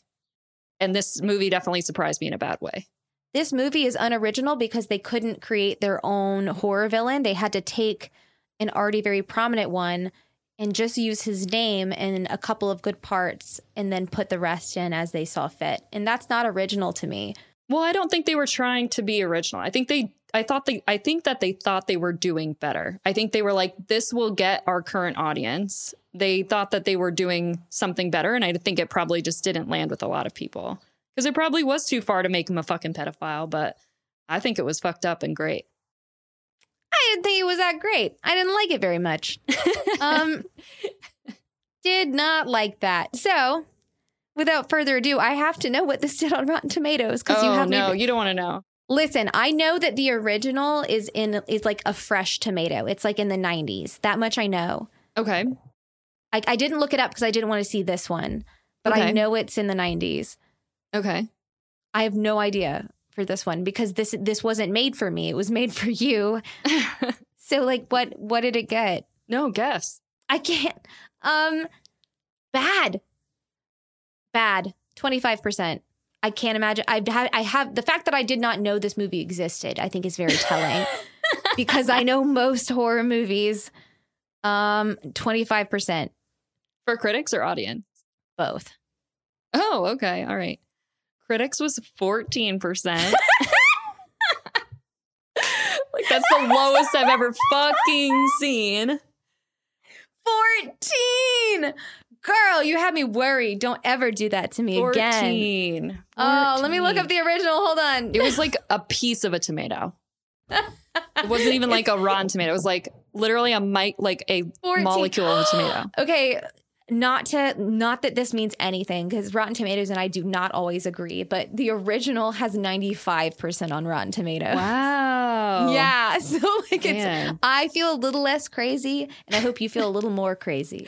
I mean, we, again, I enjoy getting yeah. creeped out and, like, fucking mentally fucked. So it doesn't surprise me that I'm not the same as these people. So it's just so, so wild. We got to make that Venn diagram because sometimes I'm like, do, twin. Do, yeah. And other times I'm like, who are you? I know.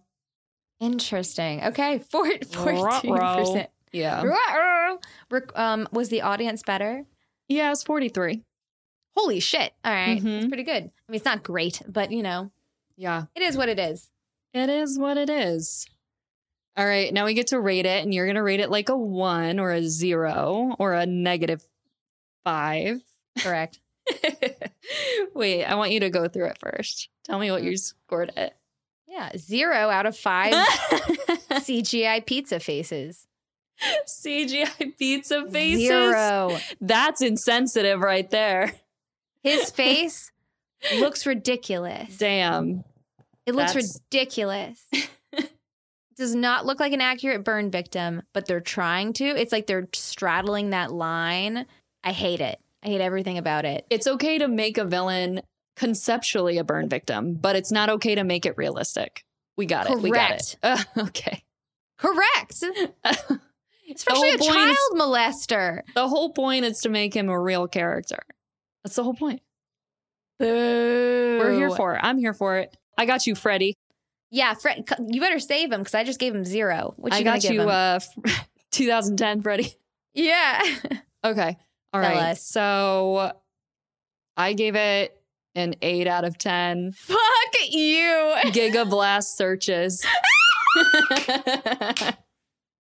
Yes, the search engine's the best part.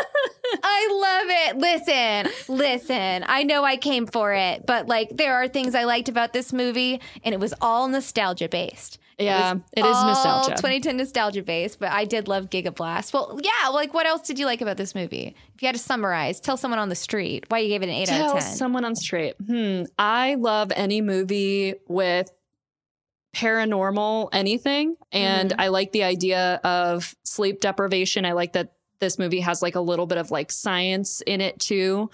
I think the scares are effective. I think it's cool when we get to see like the the girl in the body bag, and I know that's from the original. The body bag yes, scare was pretty fucking cool for me. Um, I wrote that I never... down on my list of three scenes that pissed me off. So I'm so glad that you liked it. They pretty much took that just from the original, they right? They did, but they, they did it much. It was like an abbreviated version of the right. original scene. Yeah.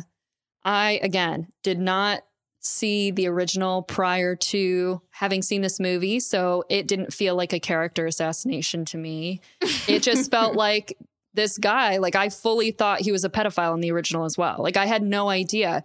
And then when I watched the original, I was like, I guess he's a pedophile. They just didn't like flesh it out very much because he definitely had like sexual vibes. I'm sure it was horrifying to think of him as a pedophile. And then he's played so like over the top goofy. Well, that's the thing is like, I just don't enjoy horror for the camp side of things. I don't find that stuff to be funny. I don't find it to be entertaining. I am incredibly bored with movies like that, like really, really bored. That's valid. Like I don't laugh. Like I laugh at horror movies because it's so fucked up that I have no other emotion but to laugh. That's when I'm laughing. I'm never like, L O L, this is funny. Like he cut off his finger and there's green blood. Like I'm not, I don't find that funny at all.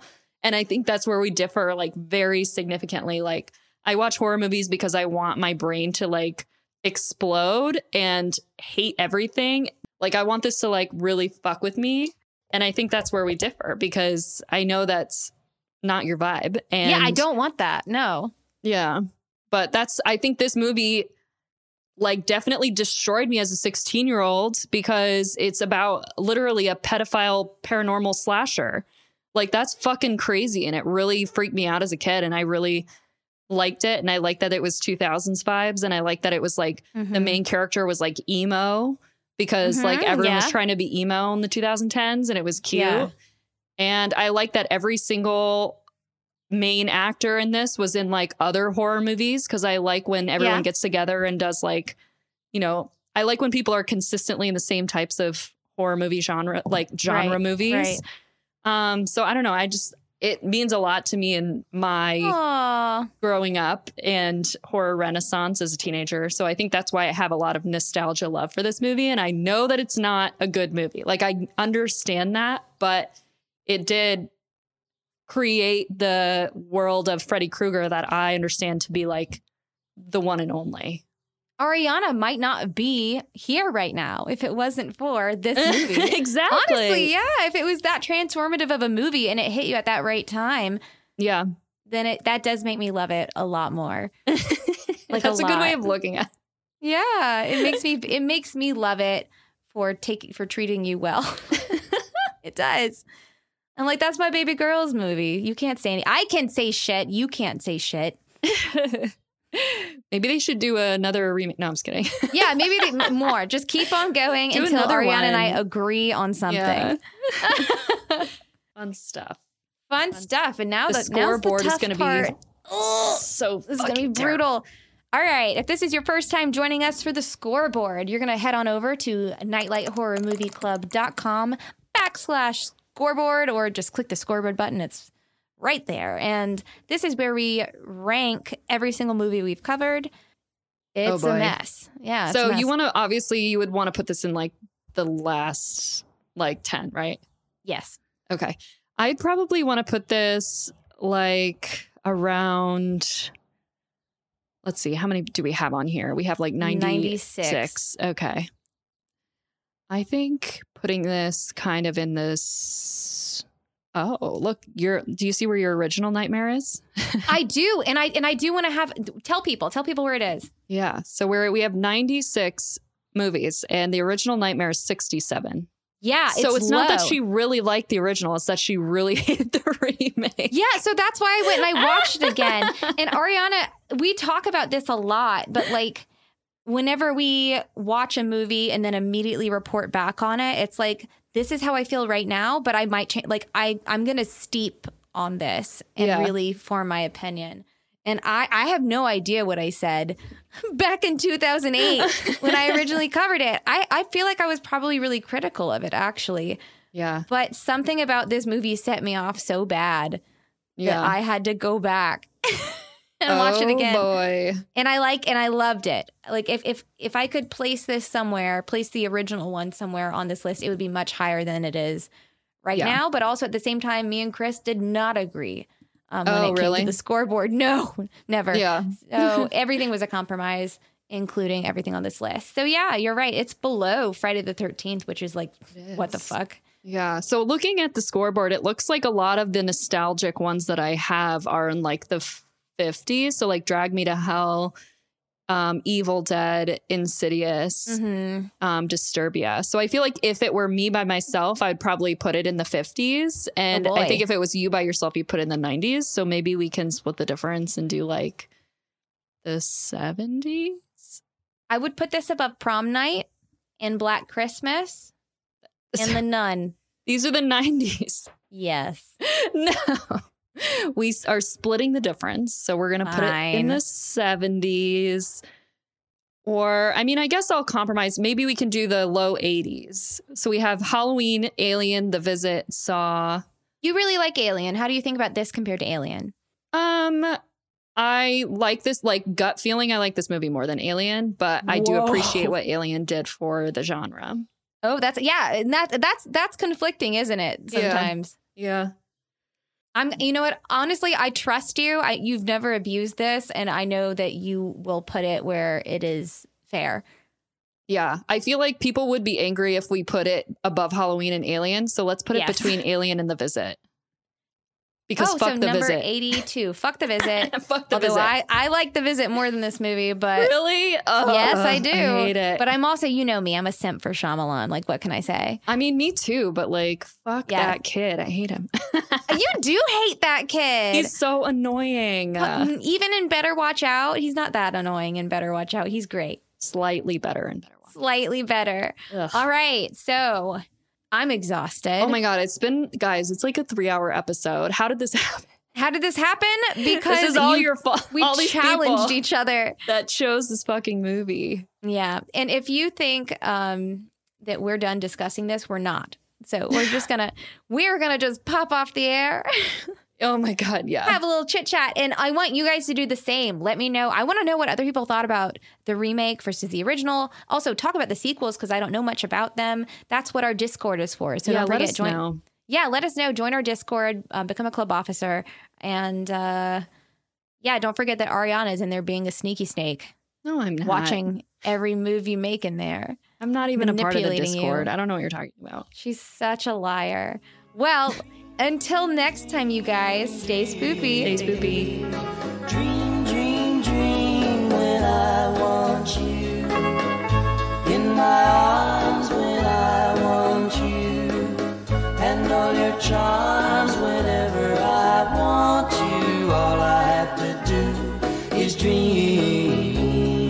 Dream, dream, dream when I feel blue. In the night. Tight whenever I want you, all I have to do is dream. I can make you mine, taste your lips of wine.